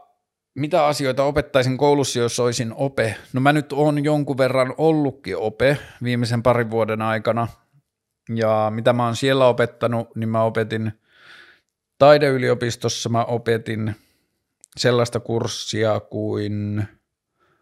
luovan alan markkinointi ja liiketoimintasuunnitelma viime syksynä, ja se oli kyllä jännä, että kun niiden opiskelijoiden palautteet tuli, niin kärjistettynä ne palautteet meni kahteen lokeroon, joista toinen oli, että puolet opiskelijoista sanoi, että olipas inspiroivaa, ja puolet sanoi, että ei vastannut kurssin otsikkoa, ja koulun tai taideyliopiston niin kuin reaktio mun opetukseen tai kurssiin jälkeenpäin oli, että hmm, olemme vähän pettyneitä, koska ei vastannut ö, kurssin otsikkoa. Ja mä ymmärrän ja mä oon epäonnistunut tehtävässäni siinä mielessä, miten kouluasioita mittaa, mutta sitten jos mä taas miettin niitä oppilaita, ketä mä opetin ja niiden elämäntilannetta, niin – mä kyllä tekisin saman uudelleen, jos mä ajattelen, että mä olisin itse ollut oppilaana ja joku olisi opettanut niitä asioita, mitä mä, olisin, mitä mä opetin nyt, niin mä olisin kyllä, se olisi ollut mun opiskeluuran yksiä parhaita kursseja, ja mä en sano tätä siksi, että mä olisin hyvä opettaja, vaan mä sanon sen siksi, että mä opetin eri asioita kuin mitä koulussa yleensä opetetaan, kun koulussa opetetaan niin paljon faktaa, ja sitten mä sanoin vähän niin kuin heti alkuun, että mun mielestä paraskin opetus on para, niin kuin enintään spekulaatiota, että maailma muuttuu niin paljon ja meillä on niin vähän varmaa niin kuin semmoista solidia tietoa, että asiat muuttuu, että ainoastaan mitä voidaan tehdä varmasti on spekuloida ja auttaa uudenlaisia ajattelun tapoja ja kyseenalaistamisen tapoja. No sitä mä opetin siellä. Sitten mä kävin opettamassa jossain vaiheessa tuolla Helsingin evankelisessa opistossa, joka ei ole siis enää millään tavalla evankelinen, mutta että on niin kuin pe- pe- perimältään kristillinen opisto, niin siellä mä oon opettanut sellaista luovuus- ja inspiraatiokurssia, jossa mä oon niin kuin oikeastaan vaan opettanut sitä niin kuin ajatuspaternien rikkomista ja ongelmanratkaisua eri näkökulmasta tai miten muotoilla ongelma uudella tavalla, että siihen voi löytää uusia puolia ja mistä löytää inspiraatiota ja miten tehdä inspiraatiota – Mä oon muuten miettinyt, että kun nyt mulla on tämä studiosetappi, niin jos mä jossain vaiheessa keksin jonkun hyvän otsikon tai jotenkin katsojakunnasta löytyisi se, niin jos keksis joku semmoisen vähän niin kuin oppikokonaisuuden, vaikka se on 18-26-vuotiaille, niin alkaisi pitää niin kuin oppitunteja tällaisena videona, että pitäisi jonkun niin kuin semmoisen kurssikokonaisuuden, niin sitä mä oon miettinyt. Mutta mitä asioita opettaisit koulussa, jos olisit ope, niin ehkä mä mietin sitä myös sitä kautta, että mitä asioita mä menisin opiskelemaan, jos mä lähtisin nyt kouluun, niin varmaan menisin opiskelemaan psykologiaa tai filosofiaa. Mutta nykyisessä koululaitoksessa en mä tiedä, onko siellä hirveästi jotain sellaista, mistä mä olisin innoissani menossa opettamaan, mutta jos mä saisin viedä koululaitosta siihen suuntaan, missä sen pitäisi olla, niin kyllä mä opettaisin tiedon selvittämistä ja tiedon käyttämistä ja tiedon löytämistä ja tiedon luottamuksen, luotettavuuden tarkistamista ja tietojen, erilaisten tieto, niin kuin tieto kokonaisuuksien yhdistämistä ja ristiinpölytystä ja rikkomista ja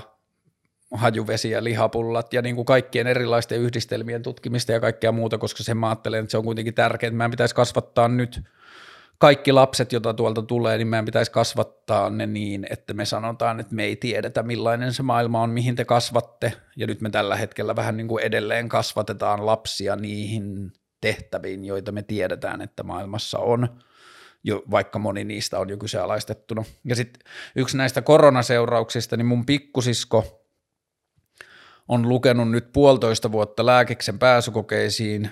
ja käynyt mun mielestä v- v- valmennuskurssinkin, jos mä en ole ihan väärässä, mutta joka tapauksessa käyttänyt aikaa ja rahaa nyt pääsykokeisiin, niin kuin tehnyt töitä ja opiskellut varmaan puolitoista vuotta, ja nyt toissapäivänä tuli tieto, että koronavuoksi lääkiksen pääsykokeita ei pidetä tavallisella tavalla, ei vielä tiedetä miten ne pidetään, mutta saatetaan jopa niin kuin pitää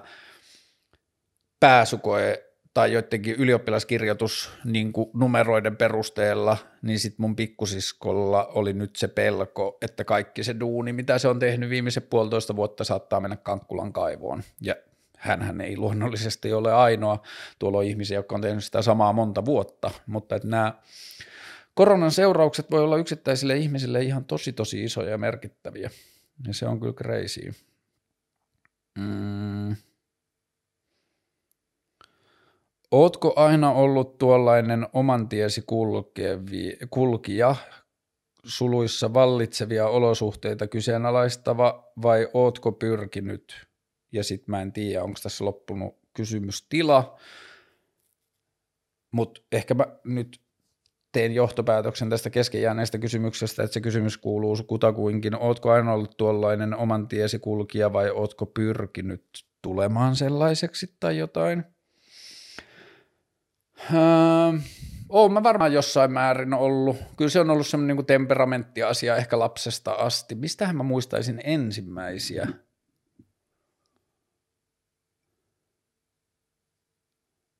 Kyllä varmaan jotain aikaisempiakin tulee mieleen, mutta ylioppilaskirjoitus keväänä mä kirjoitin yleisön osastokirjoituksia ympäri Suomea joihinkin lehtiin siitä, että ylioppilasjärjestelmä on järjetön –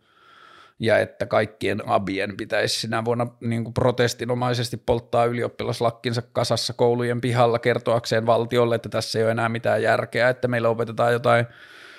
englannin kielioppia sen sijaan, että me keskusteltaisiin englannin kieltä puhuvien ihmisten kanssa, tai meillä opetetaan matematiikassa kaikille jotain toisen asteen ratkaisukaavoja sen sijaan, että me ymmärrettäisiin veroilmoituksen täytöstä tai että meille kaikki äidinkielen opettaminen meni johonkin niin kuin analyyttiseen, viralliseen, semmoiseen niin kuin lähes tieteelliseen tai semmoisen niin kuin akateemisen tekstin tuottamiseen. Ja niin kuin luova kirjoittaminen oli sitten vähän niin kuin joku valinnainen, kun se olisi mun mielestä pitänyt olla täysin toisinpäin. Ja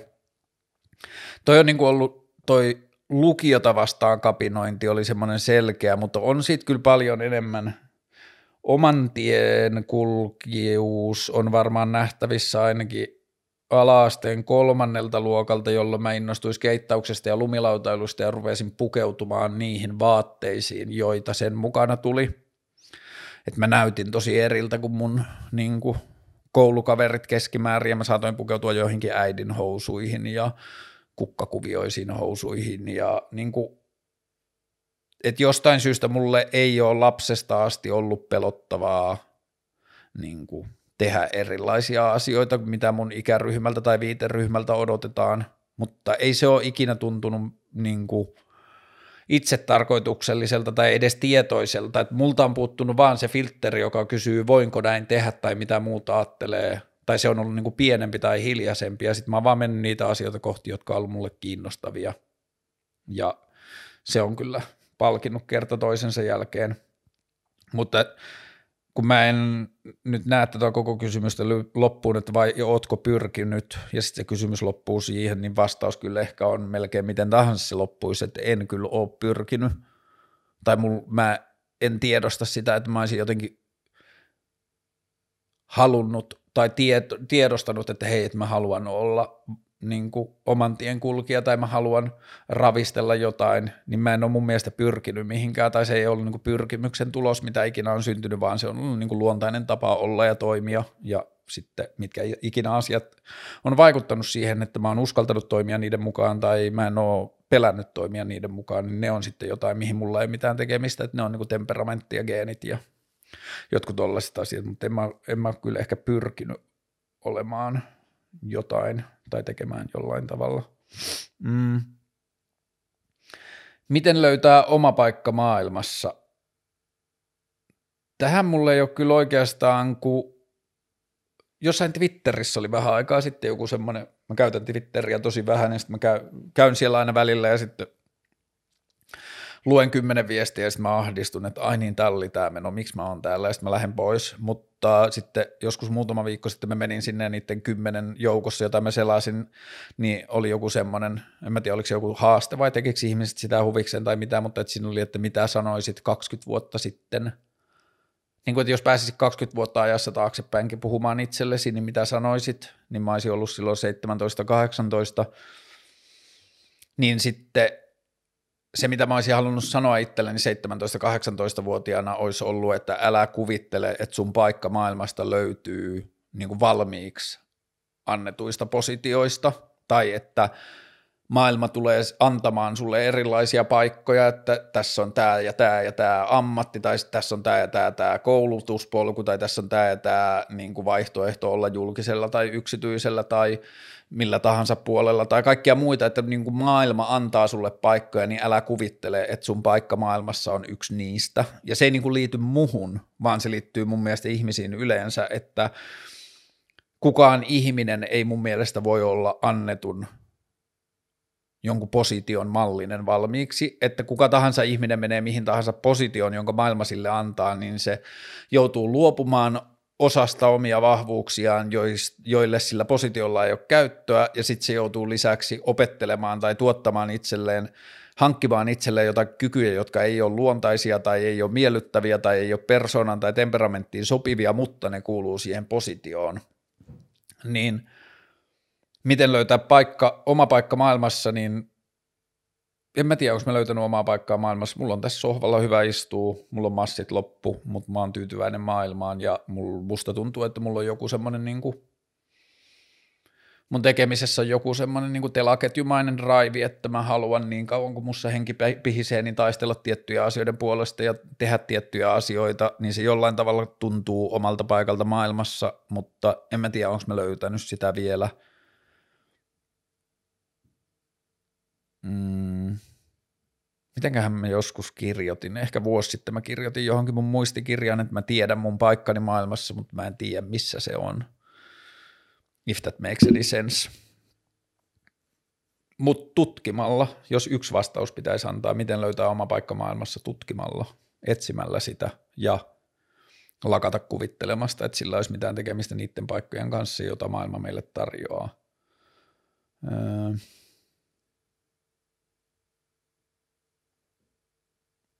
päivitetään välillä, kun tänne tulee aina välillä näitä lisää.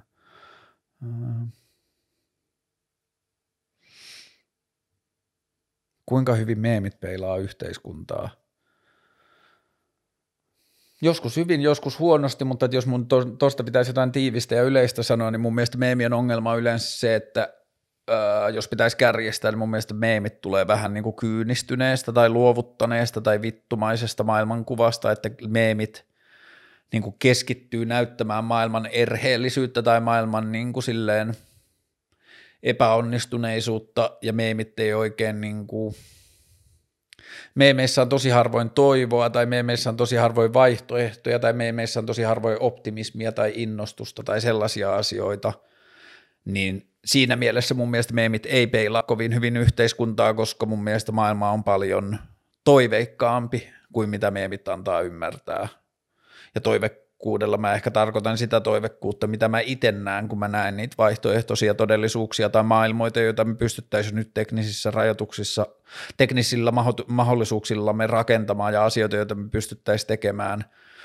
ja asioita, joita me pystyttäisiin poistamaan, niin kuin mä aikaisemmin puhuin sitten selviämisen pelosta ja niin kuin monista peloista, joita me pystytään jo poistamaan, niin semmoinen maailma, niin kuin toiveikas maailma ei mun mielestä hirveän paljon näy meemeissä. Meemeissä ollaan silleen viileitä ja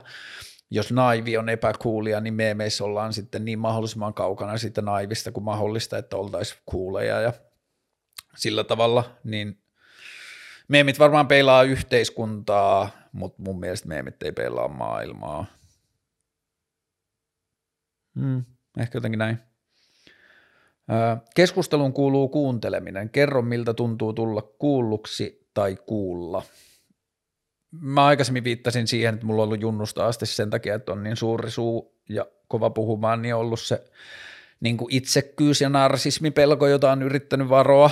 tai niin kuin tehdä kaikkea sen eteen, että se ei olisi sitä, niin sitten ehkä viime vuosina aikuisempana on tullut se, että okei, että jos mä oon kova puhumaan, niin niin mun pitää entistä enemmän niin kuin kiinnittää huomiota siihen, minkälainen kuuntelija mä oon ja miten mä voin kehittyä siinä. Ja mä en tiedä, voiko näitä keskusteluohjelmia, että jos joku tuntee tai tietää mut pelkästään näiden perusteella tai noiden tehtyjen keskustelujen perusteella, niin voiko niistä päätellä musta kuuntelijana mitään, että toiminko mä niissä eri lailla, kun mä toimin ihmisenä yleisesti – mutta mun mielestä mä oon kehittynyt, mun mielestä mä alan olla jo, tai en mä tiedä, oon mä saattanut olla aikaisemminkin, mutta jos mä tarkkailen nykyistä itseäni, niin mun mielestä mä oon jo aika hyvä kuuntelija. Ei sillä, paljon kehittämistä, paljon missä mä haluan tulla paremmaksi, mutta että sekin on mun mielestä, onko se niin kuin meemi vai missä? Mä oon lukenut sen, niin kuin, että on keskusteluja, joissa vain odotetaan, että toinen lopettaa sanomisen, jotta voi sanoa oman asiansa, niin se kolahti mulle joskus, että hei, tota sun pitää tarkkailla. Ja sitten mä oon yrittänyt tarkkailla sitä sen jälkeen, ja varmasti edelleen toimin joskus näin, mutta musta tuntuu, että mä oon mennyt siinä paljon eteenpäin, että – että jos toinen sanoo jotain, joka inspiroi mulle jotain sellaista, joka ei liity lainkaan siihen, niin mä yritän sivuttaa sen ja niin kuin osallistua siihen keskusteluun sitä kautta, että miten mä voin rikastaa tai jatkaa tai monipuolistaa tai esittää jatkokysymyksiä siihen, mitä se toinen sanoo, ei vaan niin kuin puhua sitä omaa asiaa, joka inspiroitu siitä. Öö, se on kyllä yksi parhaista tunteista, kun näkee toisesta tai se toinen tekee selväksi, että se kokee, että se on tullut kuulluksi tai se on saanut siitä jotain, että häntä on kuunneltu ja itse on onnistunut olemaan se kuulija. Mutta joo, kyllä se niinku kuulluksi tulemisen tarve, nyt tällä hetkellä mä oon niinku tuon kuulluksi tulemisen kanssa – Tämä on tosi kahtiajakoinen, koska mähän tiedän, että mä, joku oli kirjoittanutkin jonnekin YouTubeen jonkun sellaisen kommentin johonkin mun videoon, että vitsi kun itse olisi tilanteessa, että voisi vaan höpöttää omia asioita ja ihmiset kuuntelis niitä, niin joo, mä ymmärrän, mä oon tosi tosi e, niin kuin etuoikeutetussa asemassa tai mulla on käynyt hyvät säkä, että mulla on tämmöinen, että mä tuun tosi kuulluksi, että nyt näitä vlogeja viimeisintäkin, jonka mä tein muutama päivä sitten, on kuunneltu joku 1400 kertaa, niin joo, mä tuun tosi kuulluksi. Niin mulla on niinku se taso kuulluksi tulemisessa, mutta sitten mulla on kokonaan toinen taso, niinku tämä pihvi yhteiskunnan kanssa ja pihvivarattomuuden kanssa ja niinku ehkä myös tällä hetkellä myös tämän koronan kanssa, miten korona osuu muhun ikävästi – että kun mun taloudelliset vaikeudet on alkanut ennen koronaa, mutta sitten korona vie kaikki rahat, niin silti mua kohdellaan luultavasti ihmisenä, joka, jonka ongelmat olisi niin kuin ei-koronasta johtuvia, niin tällaisissa asioissa – tai ne asiat, missä mä eniten kaipaisin kuulluksi tulemista on sellaisia, joissa musta tuntuu, että ei ole ketään, kenen kenen pitäisi kuulla, tai niin kuin, että meidän yhteiskunta on rakennettu niin, että just joku varattomuuden kokemus, niin siellä ei ole niin kuin enää ketään toisessa päässä, että saat vaan niitä saat vaan niitä rakenteita vastaan ja sitten siellä rakenteiden ja koneiden toisella puolella on vaan ihmisiä, jotka voi sanoa, että joo, näin tämä on, kone päättää näin, näin me ollaan sovittu. Mutta siellä ei ole ketään, joka puolustaa sitä päätöstä tai siellä ei ole ketään, joka tietää, miksi näin on päätetty niin sellainen kuulluksi tuleminen on varmaan osittain myös sitä haavetta jostain kansanedustajaksi pääsemisestä, että sitten niin kuin olisi se joku validaatio mennä kysymään, että hei, miksi köyhiä tuo kohdellaan näin, tai miksi varattomuutta kohdellaan näin, tai miksi me rankaistaan ihmisiä, joilla on taloudellisia vaikeuksia, me tehdään niiden tilanteesta vaikeampaa jotain muuta. Ja sitten joidenkin noiden ideoiden kanssa niin kuin noiden digitaalisten alustojen ja yhteiskunnan kehitysideoiden kanssa, niin kyllä mä edelleen etin niitä paikkoja, missä mä voisin tulla kuulluksi sillä tavalla, että tai siis mähän on päässyt tosi paljon oikeisiin paikkoihin, mä päässyt puhumaan kaiken maailman tulevaisuusvaliokuntatyyppien ja ministeriöiden kehitysjohtajien ja sitralaisten ja joidenkin valtion keinoälyhankkeiden johtajien kanssa ja kaikkien tollaisten kanssa, että mä oon kyllä niin kuin tullut kuulluksi – mutta että se dilemma on siinä, että kun niissä sanotaan, että sulla on pointtia tai sun sanomisissa on järkeä tai vau, onpa siistiä tai oot oikealla polulla, että haa, tota mä en ole tullut koskaan ajatelleeksi, niin sitten sen jälkeen tulee se, että mä en voi auttaa sua. Niin sitten se, niin kuin mä, vaikka mä tulen samalla kuulluksi ja mä oon niin nähnyt vaivaa ja päässyt niihin paikkoihin, missä on niitä ihmisiä, joiden pitäisi kuulla mua, ne kuulee, ne validoi ja sitten ei mitään. Niin sitten se on niin kuin jännä suhde siihen kuulluksi tulemiseen. Ää, ehkä toi liittyy vähän tuohon. Miten deed-ajatuksella menee nykyään? Ää, Deed on ajatus, joka on ollut mun aivoissa viisi vuotta vai kuusi vuotta. Mä oon ehkä vähän sivunnut siihen näissä vlogeissa. Mä en ole enää viime aikoina enää puhunut sitä oikeastaan nimellä Deed, vaan mä oon puhunut sitä mä oon puhunut siitä käsitteellä kysynnän ja tarjonnan avoin tietokanta. Ja tota, siitä löytyy mun SoundCloudista, eli toisin sanoen taitaa löytyä myös Spotifysta ja iTunesista, kun ne SoundCloud-kamat taitaa mennä kaikki sinne. Jos ei mene, niin ainakin SoundCloudista löytyy, niin löytyy Deed-nimellä. Deed 1, Deed 2 ja Deed 3 nimiset tiedostot, joissa mä oon niin selittänyt sitä Deedin ajatusta, mutta lyhykäisyydessään Deed on ajatus siitä, että kun jakamistalouskulttuuri tuli ja jakamistalouden pohjallahan on hyvä ajatus resurssien jakamisesta ja resurssien jakaminen tulee olemaan meidän tärkeimpiä työkaluja ilmastonvastaisessa taistelussa – niin mun pihvi tämän niin kuin jakamistalous tai tämän startup tai tämä uusi niin kuin internetyritykset ja startupit ja applikaatiot skene, niin mun pihvi niiden kanssa on, että ne on hyvällä asialla, mutta kun ne on valjastettu voiton tavoitteluun, niin ne ei onnistu siinä hyvässä asiassaan parhaalla mahdollisella tavalla. Jos otetaan esimerkiksi vaikka joku Uber, niin se on jo hyvä kehitys, että jossakin joku tyyppi, jolla on auto ja sitten se ajaa ihmisiä ympäriinsä niin kuin niiden tarvitsemiin paikkoihin – jotta niillä muilla ihmisillä ei tarvitsisi olla autoa tai kaikilla ei tarvitsisi olla autoa, koska on niitä hubeja, jotka kuljettaa muita ihmisiä, mutta niin kauan kuin siinä on joku Uber tai Taxify tai Suomen taksi tai mikä tahansa niin kuin operaattori välissä, joka ottaa välistä rahaa ja kilpailee brändimarkkinoinnilla ja haluaa olla haluttava ja haluaa olla paras applikaatio ja mitä tahansa, niin siinä tulee niin kuin sivukuluja, siinä tulee raskaita rakenteita ja kaikkia muita, jotka on pois siltä resurssien optimoinnilta. Että yhteiskunnan ja ympäristön ja resurssien ja maapallon kantokyvyn ja kaikkien kannalta olisi paras, että ihminen ei koskaan käyttäisi omaa tai omistaisi omaa tai kuluttaisi tai ostaisi omaa niin kauan, jos jossain on joku resurssi käytössä, joka tarkoittaisi esimerkiksi sitä, että jos maailmassa olisi tietokanta, avoin tietokanta, joka jakaisi kysyntää ja tarjontaa, niin sitten se niin sellaisen Uber-kuskin tai sen semmoisen niin työkseen ajavan tarve yhteiskunnassa voisi olla paljon pienempi, koska se järjestelmä oppisi yhdistämään ihmisten liikkumisia niin, että tuolla on joku ihminen menossa autollaan paikkaan toi, ja sille on ok saada rahaa siitä, että se pystyy osallistumaan resurssien jakamiseen, niin sitten sen kannattaa poimia kyytiin nämä täältä, jotka on menossa sinne samaan paikkaan. Tämä on paljon isompi ja laajempi kehikko, jota mä haluan jossain vaiheessa käsitellä tarkemmin, mutta tämä on niin se perusajatus siitä diidistä, että nyt kun tämä jakamistalouskulttuuri ja tämä startup-huuma ja tämä tuli, niin sitten tuli firmat, että meillä on tämä koiranhoitopalveluiden Uber ja meillä on työhuoneiden Airbnb tai mitä tahansa, niin kuin asiat meni sellaisiin vertikaaleihin ja jokaisen applikaatio, jokaisen startup-porukan ja jokaisen sluspitchin piti yrittää niin kuin onnistua selittämään se oma juttunsa jossain, että maailmassa on tämä tarve, tämä meidän applikaatio ratkaisee tämän tarpeen. Ja sitten meidän nimi on tämmöinen hieno lyhennelmä sen asian jostain bla bla bla ilmiöstä ja niin kuin, että meillä on tämmöinen logo ja meidän CEO on ollut töissä aikaisemmin tässä firmassa ja kauhea se teatteri ja show siinä ympärillä, kun taas mun mielestä pitäisi vaan tadan yhteiskunta tai mikä tahansa muu toimija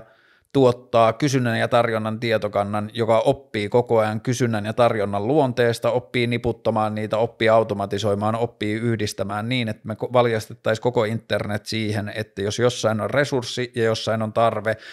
niin se yhdistyy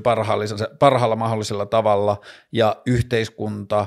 saa rahaa siitä, tai niin kuin yhteiskunta pyörii ja bruttokansantuote ja verot ja muut syntyy siitä, että se tyyppi ajaa sen toisen sinne öö, lentokentälle tai mihin tahansa. Ja se niin kuin resurssi, kysyntä ja tarve kohtaa ja sitten siitä – tienestistä tai palkkiosta maksetaan veroja, kun me taas nykyään niin kuin ajatellaan, että maailma pyörii niiden firmojen kautta, jotka on siellä välissä ja ne tuottaa rahaa ja ne maksaa veroja, kun taas sitten niin kuin esimerkiksi näissä moderneissa yrityksissä tosi monet ei edes maksa niitä veroja, että ne on järjestänyt öö, niin kuin verohallintonsa ja kaiken, niin kuin, että ne on kirjattu sillä tavalla maihin ja siinä on tehty kikkailu, että niistä maksetaan tosi vähän veroja – ja sitten ne niin kuin hyvien resursseja optimoi, optimoivien palveluiden rahoista suuri osa menee jollekin vaan semmoiselle niin pienelle ihmisryhmälle, jotka omistaa sen firman, vaikka se koskettaa isoja ihmisryhmiä, jotka sitä käyttää. Niin toi on niin kuin se ajatus diidistä, ja silloin kun mä sain sen ajatuksen, niin mulla oli jotenkin, mun aivot selitti mulle, että mun pitää pystyä selittämään tämä niin kuin firmana tai ideana – ja se Jari Sarasvuo-jakso, mistä mä puhuin aikaisemmin, joka löytyy sieltä Yle Areenasta, niin se liittyy vähän niin kuin tähän, tai sen jakson loppupuoli liittyy tähän. Mutta että mitä sille ajatukselle nykyään kuuluu, niin se on yksi niistä ajatuksista, joita mä oon käynyt puhumassa siellä valtiolla, kun mä oon käynyt juttelemassa nyt, ja mä oon käynyt siis valtiolla puhumassa sitten jo vuosikausia, mä oon käynyt puhumassa sitten TE-keskuksessa ja muualla, ja ettinyt sille niin kuin sitä paikkaa, mistä sitä voi puskea eteenpäin, mutta musta tuntuu, että mua ei oikein niin kuin ymmärretä, koska valtiokin on kokenut, että kaikki ideat, mitä niille tullaan esittämään, niille on joku myymässä jotain. Ja kun mä en ole myymässä mitään, mä oon vaan esittämässä, että heitä valtion pitäisi tehdä tällainen alusta. Jos tarvitte apua sen suunnittelemisessa, niin mä oon käyttänyt siihen tuhansia tunteja aikaa. Mä mielelläni osallistun siihen, mutta tämä on niin yksinkertainen ajatus, että ei tähän välttämättä edes mua tarvita. Että tämä on kysynnän ja tarjonnan tietokanta, tehdään se. Niin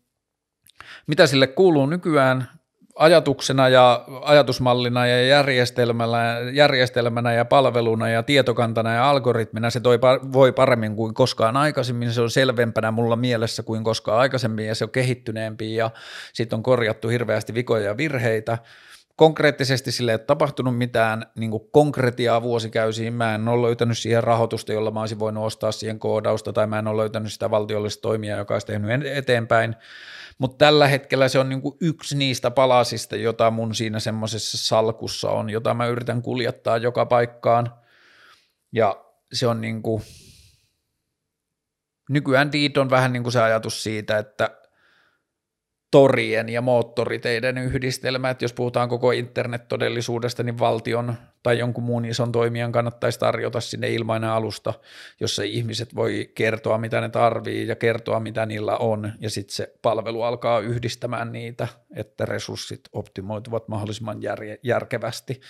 Ja jos löytyy tarpeeksi monta ihmistä, jotka haluaa ostaa vasta leivottua ruisleipää, niin joku voi katsoa sen tarpeen, että haa, tuolla on kysyntää, mä leivon ruisleipää, sille on valmis kysyntä, bla bla bla. Että se niin kuin, kun me joudutaan tulevaisuudessa miettimään niin paljon uusia töitä, niin tollainen alusta, jossa kysyntä ja tarjonta pääsee löytämään toisensa, niin semmoinen tulee olemaan välttämätön niiden uusien töiden synnyttämiseksi ja sellaisen rakentaminen pitäisi aloittaa mun mielestä jo nyt. Ja sen ensimmäiset vaiheet, mitä sille voidaan tehdä, on ihan naurettavan halpoja. Siellä on niin jotain sadan tuhannen euron ensimmäisiä nytkähdyksiä, joilla pystyisi tekemään aika isoja juttuja. Joskus kun mulla itsellä on rahaa tai kun minä löydän sen yksityisen toimijan tai sen valtiollisen toimijan, joka innostuu näistä ajatuksista, niin sitten mä ehkä joskus pääsen tekemään näitä, mutta siihen asti mä taistelen niiden puolesta, että ne menis eteenpäin ja kehitän niitä. Ja mulla on täällä kotona muistikirjat pullollaan niitä juttuja mun kykykirjoittajana tai jonain ei ole vielä ehkä niin riittänyt siihen, että niistä olisi syntynyt joku koherentti kokonaisuus, mutta se data on kaikkialla täällä asioissa ja sitten se on täällä tosi paljon ja toivottavasti joskus myös täällä vielä enemmän. Käsittele prassijujutsua. Hauska kysymys. Mä vietin muutama vuosi sitten puolitoista viiva kaksi vuotta sitten prassijujutsun kanssa silleen tosi tiiviisti. Mä katsoin vitusti prassijujutsu-videoita, mä painin varmaan joku kahdesta viiteen tuntia joka viikko. Mä mietin prassijujutsua ihan valtavasti. Ja mulla on niin kolme urheilulajia elämässä puhutellut tosi syvästi ja ne on ollut skeittaus, snoukkaus on vähän niin kuin skeittauksen sivu tai silleen sisarpuoli, mutta tota, skeittaus, prassijutsu ja boulderointi, ja boulderoinnista mä luultavasti ehkä jossain vaiheessa menen kohti köysi kiipeilyä ja löydän sieltä samoja arvoja, mutta näitä kolmea lajia, boulderointi ja brassijutsu, eli boulderointi, brassijutsu ja boarding, eli kolme b niin niitä kaikkia yhdistää se, että niissä urheilu tuntuu tapahtuvan sivutuotteena. Et esimerkiksi brassijutsussa sun ensimmäinen animal ja niille, jotka ei tiedä, niin brasijutsu on niin kamppailulajeista lempein, siis sillä tavalla, että siinä ei lyödä, ei potkita, siinä ei, he, niin, joo, kyllä siinä heitellään, jos kuin lähdetään silleen pystyasennosta, mutta että melkein kaikki se brassijutsu, mitä mäkin on tehnyt, niin on lähetty polviltaan jo valmiiksi tai valmiiksi makuultaan. Siinä on paksusta kankaasta tehty judopuku päällä, ja sitten se on niin kuin, Siinä, te, siinä on niin kuin kaksi tehtävää, että siinä on puolustautua toisen hyökkäyksiltä ja siinä on se niin kuin voitto tai se niin kuin semmoinen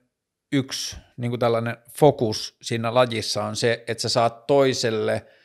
laitettua toisen niin nippuun, että se ei voi tehdä mitään, että sillä ei ole mitään muuta vaihtoehtoa kuin luovuttaa, tai sitten sä teet niille, sille niin epämukavan olon joko kuristamalla tai kääntämällä sen kättä tai jalkaa tai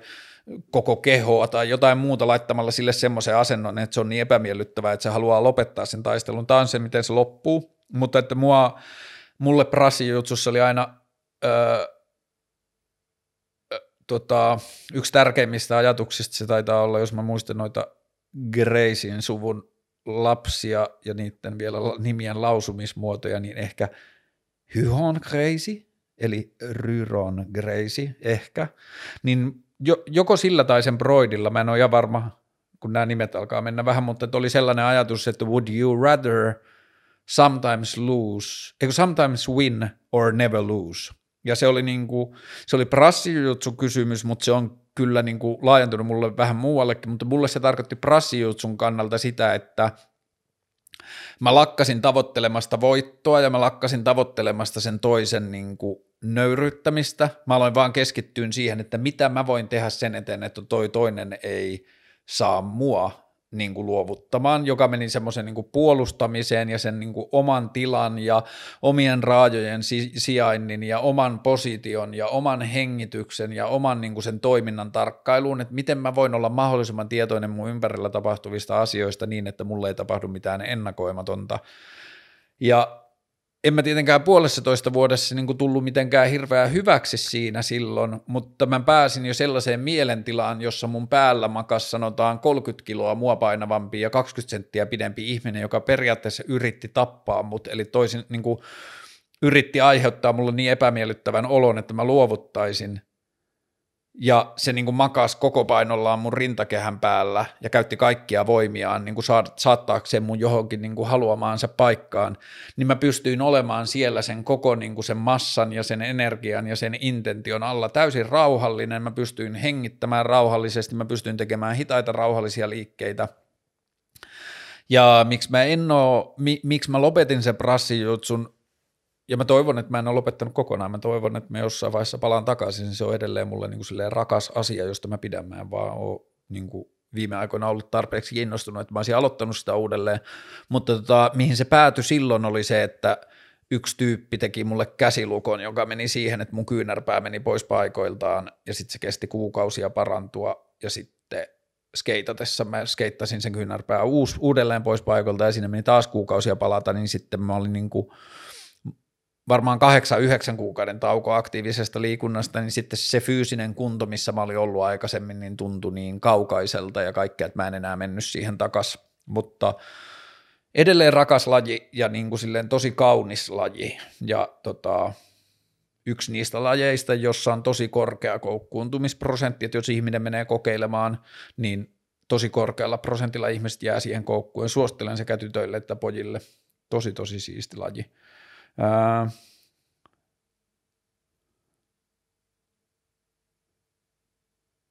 Retkeilyteema, josta jo vähän puhuitkin, kiinnostaisi silleen syvällisestä näkökulmasta.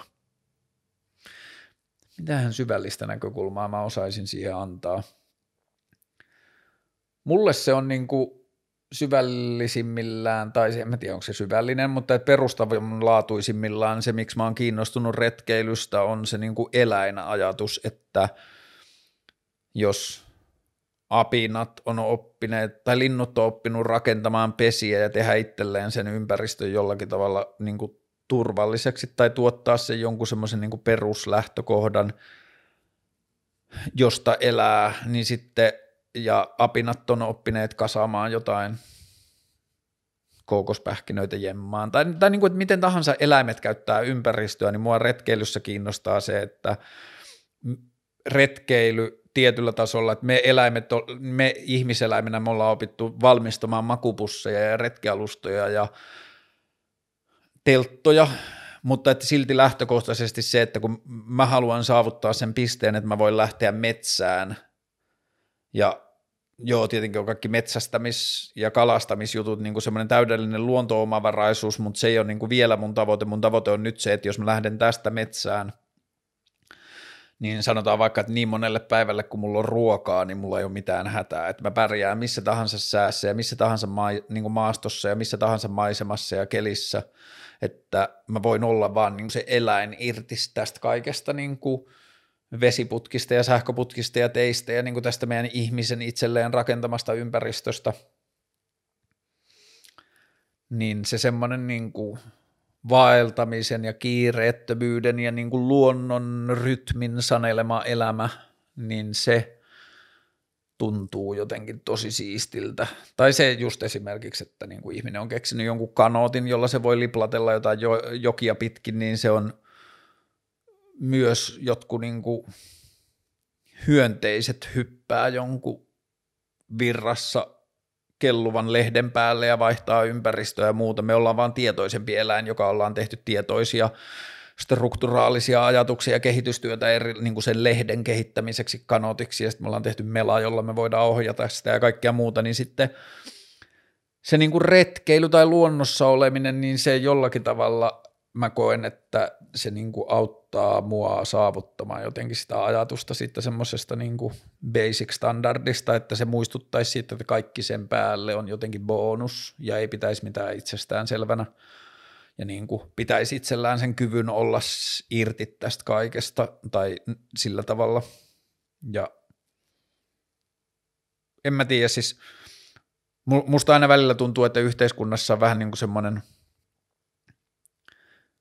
dissaava äänensävy niin kuin trendejä tai ilmiötä kohtaan ja sitten niitä yritetään niin kuin jo vähän alusta asti esittää sillä tavalla, mikä tahansa trendi tulee, että tämä on nyt tämmöinen fad ja tämä menee ohi. Ja nyt on selkeästi ollut tämmöinen ulkoilubuumi ja retkeilybuumi, mutta mitä jos me ei suhtauduttaiskaan siihen semmoisena niin trendinä tai fadina tai jonain, vaan se niin kuin – me suhtauduttaisiin siihen niin, että me vaan unohdettiin se muutamaksi vuosikymmeneksi, että me ei annettu sille niin paljon arvoa kuin sille pitäisi tai kannattaisi tai olisi siistiä, niin sitten mä oon yrittänyt itse nyt kaikki vähäiset retkeilykamani, mitä mä oon hankkinut, mä oon yrittänyt hankkia ne silleen loppuelämän näkökulmasta, että jos mä pidän näistä hyvää huolta, niin mun ei tarvitse koskaan vaihtaa näitä, koska on hankala kuvitella maailmaa tai elämäntilannetta, jossa se niin kuin retkeily tai se luonnossa oleminen ei tuntuisi kiinnostavalta.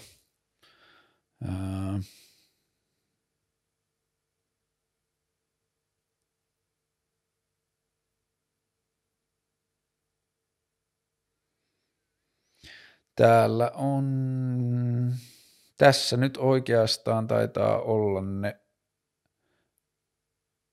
tärkeimmät kysymykset. Nyt on tullut Okei. Täällä on niin tämmöinen, vielä oli yksi kysymys tullut ja tämä on vähän tämmöinen isompi, niin otetaan se vielä, se olkoon viimeinen. Koetko olevasi anarkisti ja sama tyyppi kysyy toisen kysymyksen, uskotko, että markkinataloutta parempaa yhteiskuntamallia on keksitty vielä? Aloitetaan tuosta anarkismista. Jos mä ajattelen, mitä anarkismi tarkoittaa meille semmoisena lehtikuvin, niin se on huivi naamalla oleva jäbä, joka heittää fillaritelineen näyteikkunaa, niin en mä sillä tavalla koe olevani anarkis, anarkisti, mutta sitten taas kun mä oon käynyt itseäni fiksumpien ihmisten kanssa keskusteluja, jotka tietää sanoista ja tietää, niin on sivistyneempiä tuollaisissa asioissa, niin ilmeisesti se, että mä en usko auktoriteetteihin enää tekee musta anarkistin, että – ja miten mä siis tiivistän tätä on se, että mä en usko siihen, että ihminen tarvii jonkun ulkopuolisen kertomaan, miten pitää elää elämää, mutta me voidaan rakentaa digitaalisten alustojen päälle järjestelmiä, jotka pystyy tulkitsemaan isoista väkijoukoista käsityksiä siitä, minkälaiseen suuntaan me halutaan rakentaa elämää. Ja sitten mun näkökulmassa se ei niin kuin toimi samalla lailla auktoriteettina, vaan se on niin kuin tapa, jolla me voidaan nähdä, että muut ihmiset haluaa tällaista maailmaa tai me ihmiset halutaan tällaista maailmaa tai yli puolet ihmisistä haluaa, että maailma menee tähän suuntaan, niin sitten se ei ole niin kuin samalla lailla auktoriteetti, vaan se on, se on niin kuin tapa lukea isojen ihmisryhmien tahtoa. Ja sitten se se ei ole niin kuin, että se on perusteltu erillä lailla, kun meidän uskonnolliset auktoriteetit ja muut on perustunut siihen, että no raamattu sanoo näin tai näin on päätetty, mutta että sitten jos me päästään kohti niitä utopioita, joita mä näen, niin siinä demokraattinen järjestelmä ei ole enää kansanedustajia, eikä ole edustuksellista demokratiaa, eikä ole puolueita, eikä ole hallitsijoita, eikä ole pääministereitä eikä ministereitä, on vaan erilaisia ihmisiä, jotka on vastuussa erilaisista asioista ja ihmisryhmiä, jotka on helposti jos ne jostain syystä menettää luottamuksen, niin ne vaihtuu ja ne korvautuu ja niin edelleen. Mutta sen kaiken päätöksenteon ja se kaiken toiminnan pohjalla on se kerätty analyysi siitä, että mitä, mitä yhteiskunta tai mitä yh, ei yhteiskunta, mitä yhteisö haluaa, minkälaista maailmaa kohti halutaan mennä, niin silloin siinä ei ole enää, kun auktoriteeteissa on ollut aina se, että sun on pitänyt vaan luottaa johonkin, että joku tietää paremmin niin tuollaisessa järjestelmässä, että enää luota siihen, että joku muu tietää paremmin, vaan sä vaan pystyt katsomaan, että maailma, maailma haluaa tällaisia asioita. Jos mä en ole tyytyväinen tai jos musta tuntuu, että nämä maailman ihmiset ei ole miettinyt tätä asiaa tarpeeksi tai tämän mun yhteisön ihmiset, että niiden mielipide on mun mielestä väärä, niin sitten mulla on mahdollisuus osallistua siihen keskusteluun ja tuoda se näkökulma, että hei, että,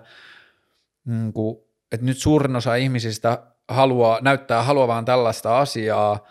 mutta eikö tässä ole tullut ajatelleeksi, että jos näin toimitaan, niin sittenhän seuraa tätä asiaa, ja sitten poliittisen keskustelun keinoin tai sen alustan tarjoaman poliittisen keskustelun keinoin se tieto voidaan saattaa niiden ihmisten tietoa, jotka haluaa maailmaan sellaiseksi, ja sitten niillä on mahdollisuus analysoida, että onko tämä uusi tieto, saako ne kyseenalaistamaan niiden kysymystään, tai sitten se ihmisryhmä voi sanoa, että Aa, mm, ihan relevantti pointti, mutta että ei haittaa, tai – joo, mä oikeasti koen, että mun tämänhetkinen hyvinvointi on tärkeämpää kuin maailman ilmastotoimenpiteet tai se, että onko mun lapsen lapsen lapsilla enää puhdasta vettä, niin he sitten ratkaiskoon tai mitä tahansa, vaikka ne olisi ihmisiltä tai ihmisyhteisöltä tyhmiäkin päätöksiä, niin me silti pystyttäisiin näkemään, mistä ne tulee. Niin sen ajatuksen kautta mä en enää niin kuin usko minkäänlaisten auktoriteettien tarpeeseen, kun puhutaan aikuisista ihmisistä, että lapsien suhteen joo jossain määrin, mutta että niin kuin, jos me laitetaan ihmiset oma, niin kuin enemmän vastuuseen omista päätöksistään ja pystytään paremmin pitää huolta niistä ihmisistä, jotka ei pysty tekemään terveitä päätöksiä, niin silloin me kyllä voidaan mun mielestä koko ajan enemmän ja enemmän luopua auktoriteeteista. Niin varmaan siinä mielessä mä oon anarkisti. Ja oon mä nyt siinä jossain sellaisessa, että mä, niin kuin, aina kun mä käyn opettamassa kouluissa, niin oli kyse sitten lapsista ja aikuisista, niin mä aina opetan sen, että pitää mennä,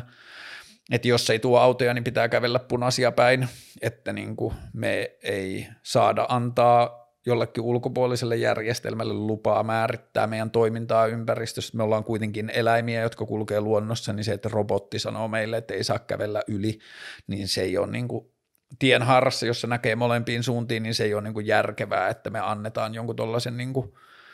uhan jostain sakoista estää meitä ylittämästä tietä, vaikka mistään ei tule autoa, niin joo, kyllä mä niin tuollaisissa asioissa anarkisti. Uskotko, että markkinataloista parempaa yhteiskuntamallia on keksitty vielä? Uskon ja lukuisia, mutta se, että onko niitä laitettu missään käytäntöön, on öö, tota, vielä avoinna oleva kysymys, mutta jos mun pitäisi, ja siis tämä on yksi asia, jossa mä välillä aina huomaan, kun mä juttelen niin kuin asioista enemmän tietävien kanssa, tai välillä tämä on näkynyt jossain inbox-keskusteluissa, kun ihmiset on laittanut mulle viestiä, niin mulle menee markkinatalous ja kapitalismi usein puheissa sekaisin, ja mä en aina edes ymmärrä niiden eroa, ja mä saatan puhua niistä samana asiana, ja toivottavasti mä jossain vaiheessa saa joku Nalle Russin selittämään mulle, tai kenet tahansa muun, joka tietää, vaikka ei uskoiskaan niihin, mutta silti tietäisi paremmin, niin voisi selittää mulle ne erot, mutta tämä kysymys oli, että onko markkinataloutta parempaa keksitty, eikö niin? Uskotko, että markkinataloutta parempaa yhteiskuntamallia on keksitty vielä? Mun vaihtoehto siis markkinataloudelle on se, että annetaan markkinatalouden olla, ja se voi olla verrattain säätelemätöntäkin, mutta rakennetaan yhteisönä perustoimeentuloon tai perusturvaan liittyvät asiat itse ja ei tehdä niistä monopoleja, annetaan markkinatalouden, jos se pystyy, niin annetaan markkinatalouden kilpailla niiden kanssa. Jos ne pystyy tekemään jotakin paremmin kuin me pystytään yhteisönä, niin be my guest. Sitten ne ihmiset, jotka kokee sen arvokkaammaksi, niin paljon arvokkaammaksi, että ne on valmis maksamaan sitten niin paljon, että se markkinatalouden ehdoilla toimiva to, niin toimija saa siitä vielä sen katteensa, niin sitten kaikki on tyytyväisiä, mutta mä en ymmärrä sitä, että amerikkalaiset on saanut viimeisen vuosikymmeniä aikana esitettyä maailman jotenkin kahtiajakoisena, että on vain kaksi vaihtoehtoa, on vaan markkinatalous ja sitten on vaan kommunismi. Ja sitten jotenkin se kommunismi on joku niin kuin suuri paha mörkö. Ja ää, mä oon niin kuin luultavasti jotenkin tyhmä tai mä en ymmärrä jotain, mutta mulla on niin kuin yksinkertainen kysymys, että miksi ne vaihtoehdot pitää olla näin, miksi meillä voi olla järjestelmä, joka tuottaa ihmisille ne perusasiat, mitä me tarvitaan, niin kuin just huoli ruuasta tai huoli makuupaikasta tai huoli terapiaan pääsystä tai huoli niin kuin jostain perusvaatteista, niin hoidetaan ne ilman, että siinä on pyrkimystä tuottaa voittoa. hoidetaan ne, tuotetaan ne vaan sillä tavalla, että niistä syntyy niiden tuotannosta mahdollisimman vähän kuluja – ja turvataan ne, ja sitten sen päälle, kun kaikilta ihmisiltä on viety se perusselviämisen pelko, niin sen päälle sitten markkinatalouden ehdoilla ihan mitä halutaan. Ja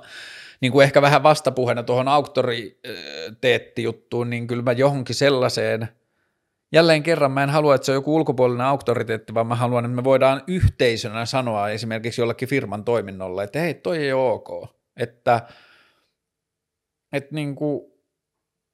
sä nyt myyt, että niin kuin sä sanoit, että markkinataloudessa saa tehdä mitä vaan, niin sitten sä myyt tätä pullotettua vettä, ja meillä on älyttömän hyvää hanavettä Suomessa, että toi ei vaan nyt ole ok, että tulee roskaa, ja toi, niin tuossa tulee muovijätettä, ja toi on niin kuin vaan turhaa ja haitallista, niin meillä olisi yhteisönä mahdollisuus niin kuin vähän silleen, jotenkin ärähtää tai niin kuin ohjata yrityksiä oikeisiin suuntiin, ja tämähän on huomattavasti monimutkaisempi keskustelu kuin mitä tämä kysymys tässä on, mutta siihen löytyy kyllä keinoja, millä me voidaan sitten ajan kanssa ohjata niitä markkinatalouden sisällä vastuuttomasti toimivia yrityksiä oikeita suun, oikeaan suuntaan tai auttaa meitä ihmisiä olemaan kuluttumatta niiden yritysten palveluja, mutta että se on niin kuin mun vastaus markkinataloutta parempaan yhteiskunta- tai talousmalliin, että lähdetään siinä ei mun mielestä tarvitsisi edes niin kuin puhua perustulosta, kun luvataan se perustarpeiden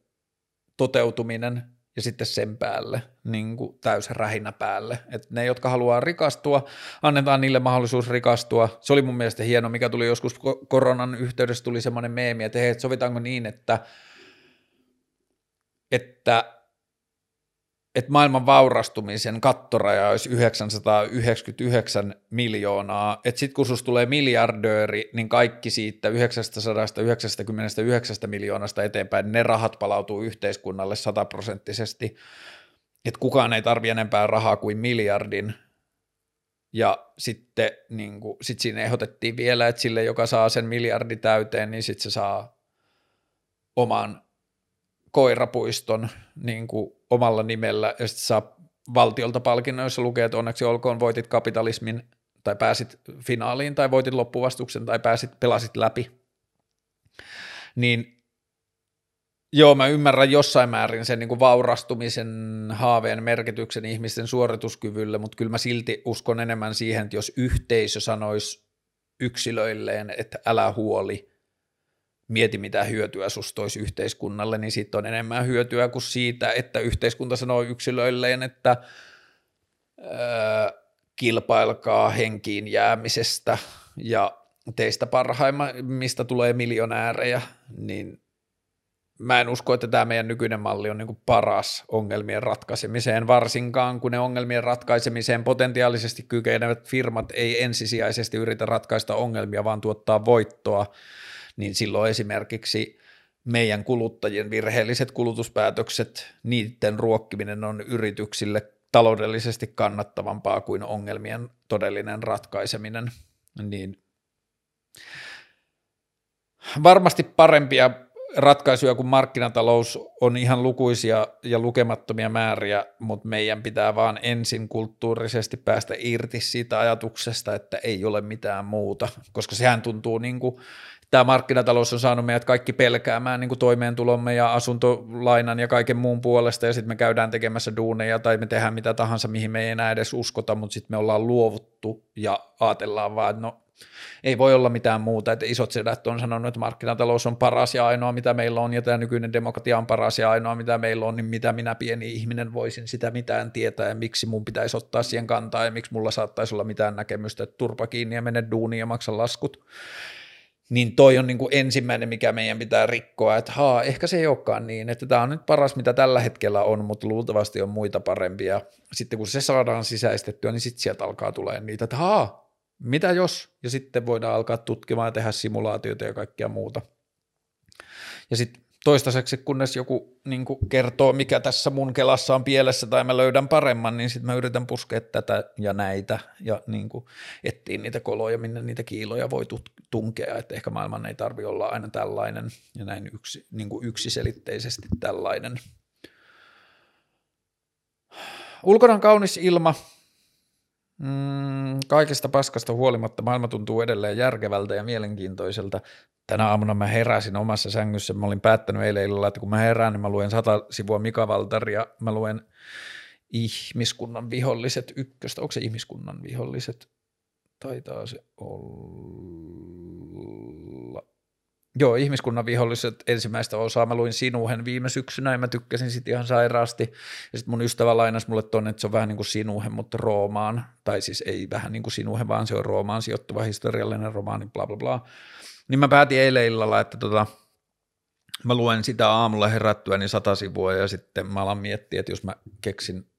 vlogisisältöjä, ja sitten kiitos teidän, internet tuotti sen vlogikäsikirjoituksen minulle, mutta tota, sitten kun mä lueskelin siinä, sitten mä olin, että haa, naatiskellaan elämästä, kun aurinko paistaa kauniisti makuuhuoneeseen, ja sitten mä avasin makuuhuoneen ikkunan, keitin kahvia, luin kirjaa ja poltin tupakkaa sängyssä, ja jumalauta, kun tuntuu hyvältä.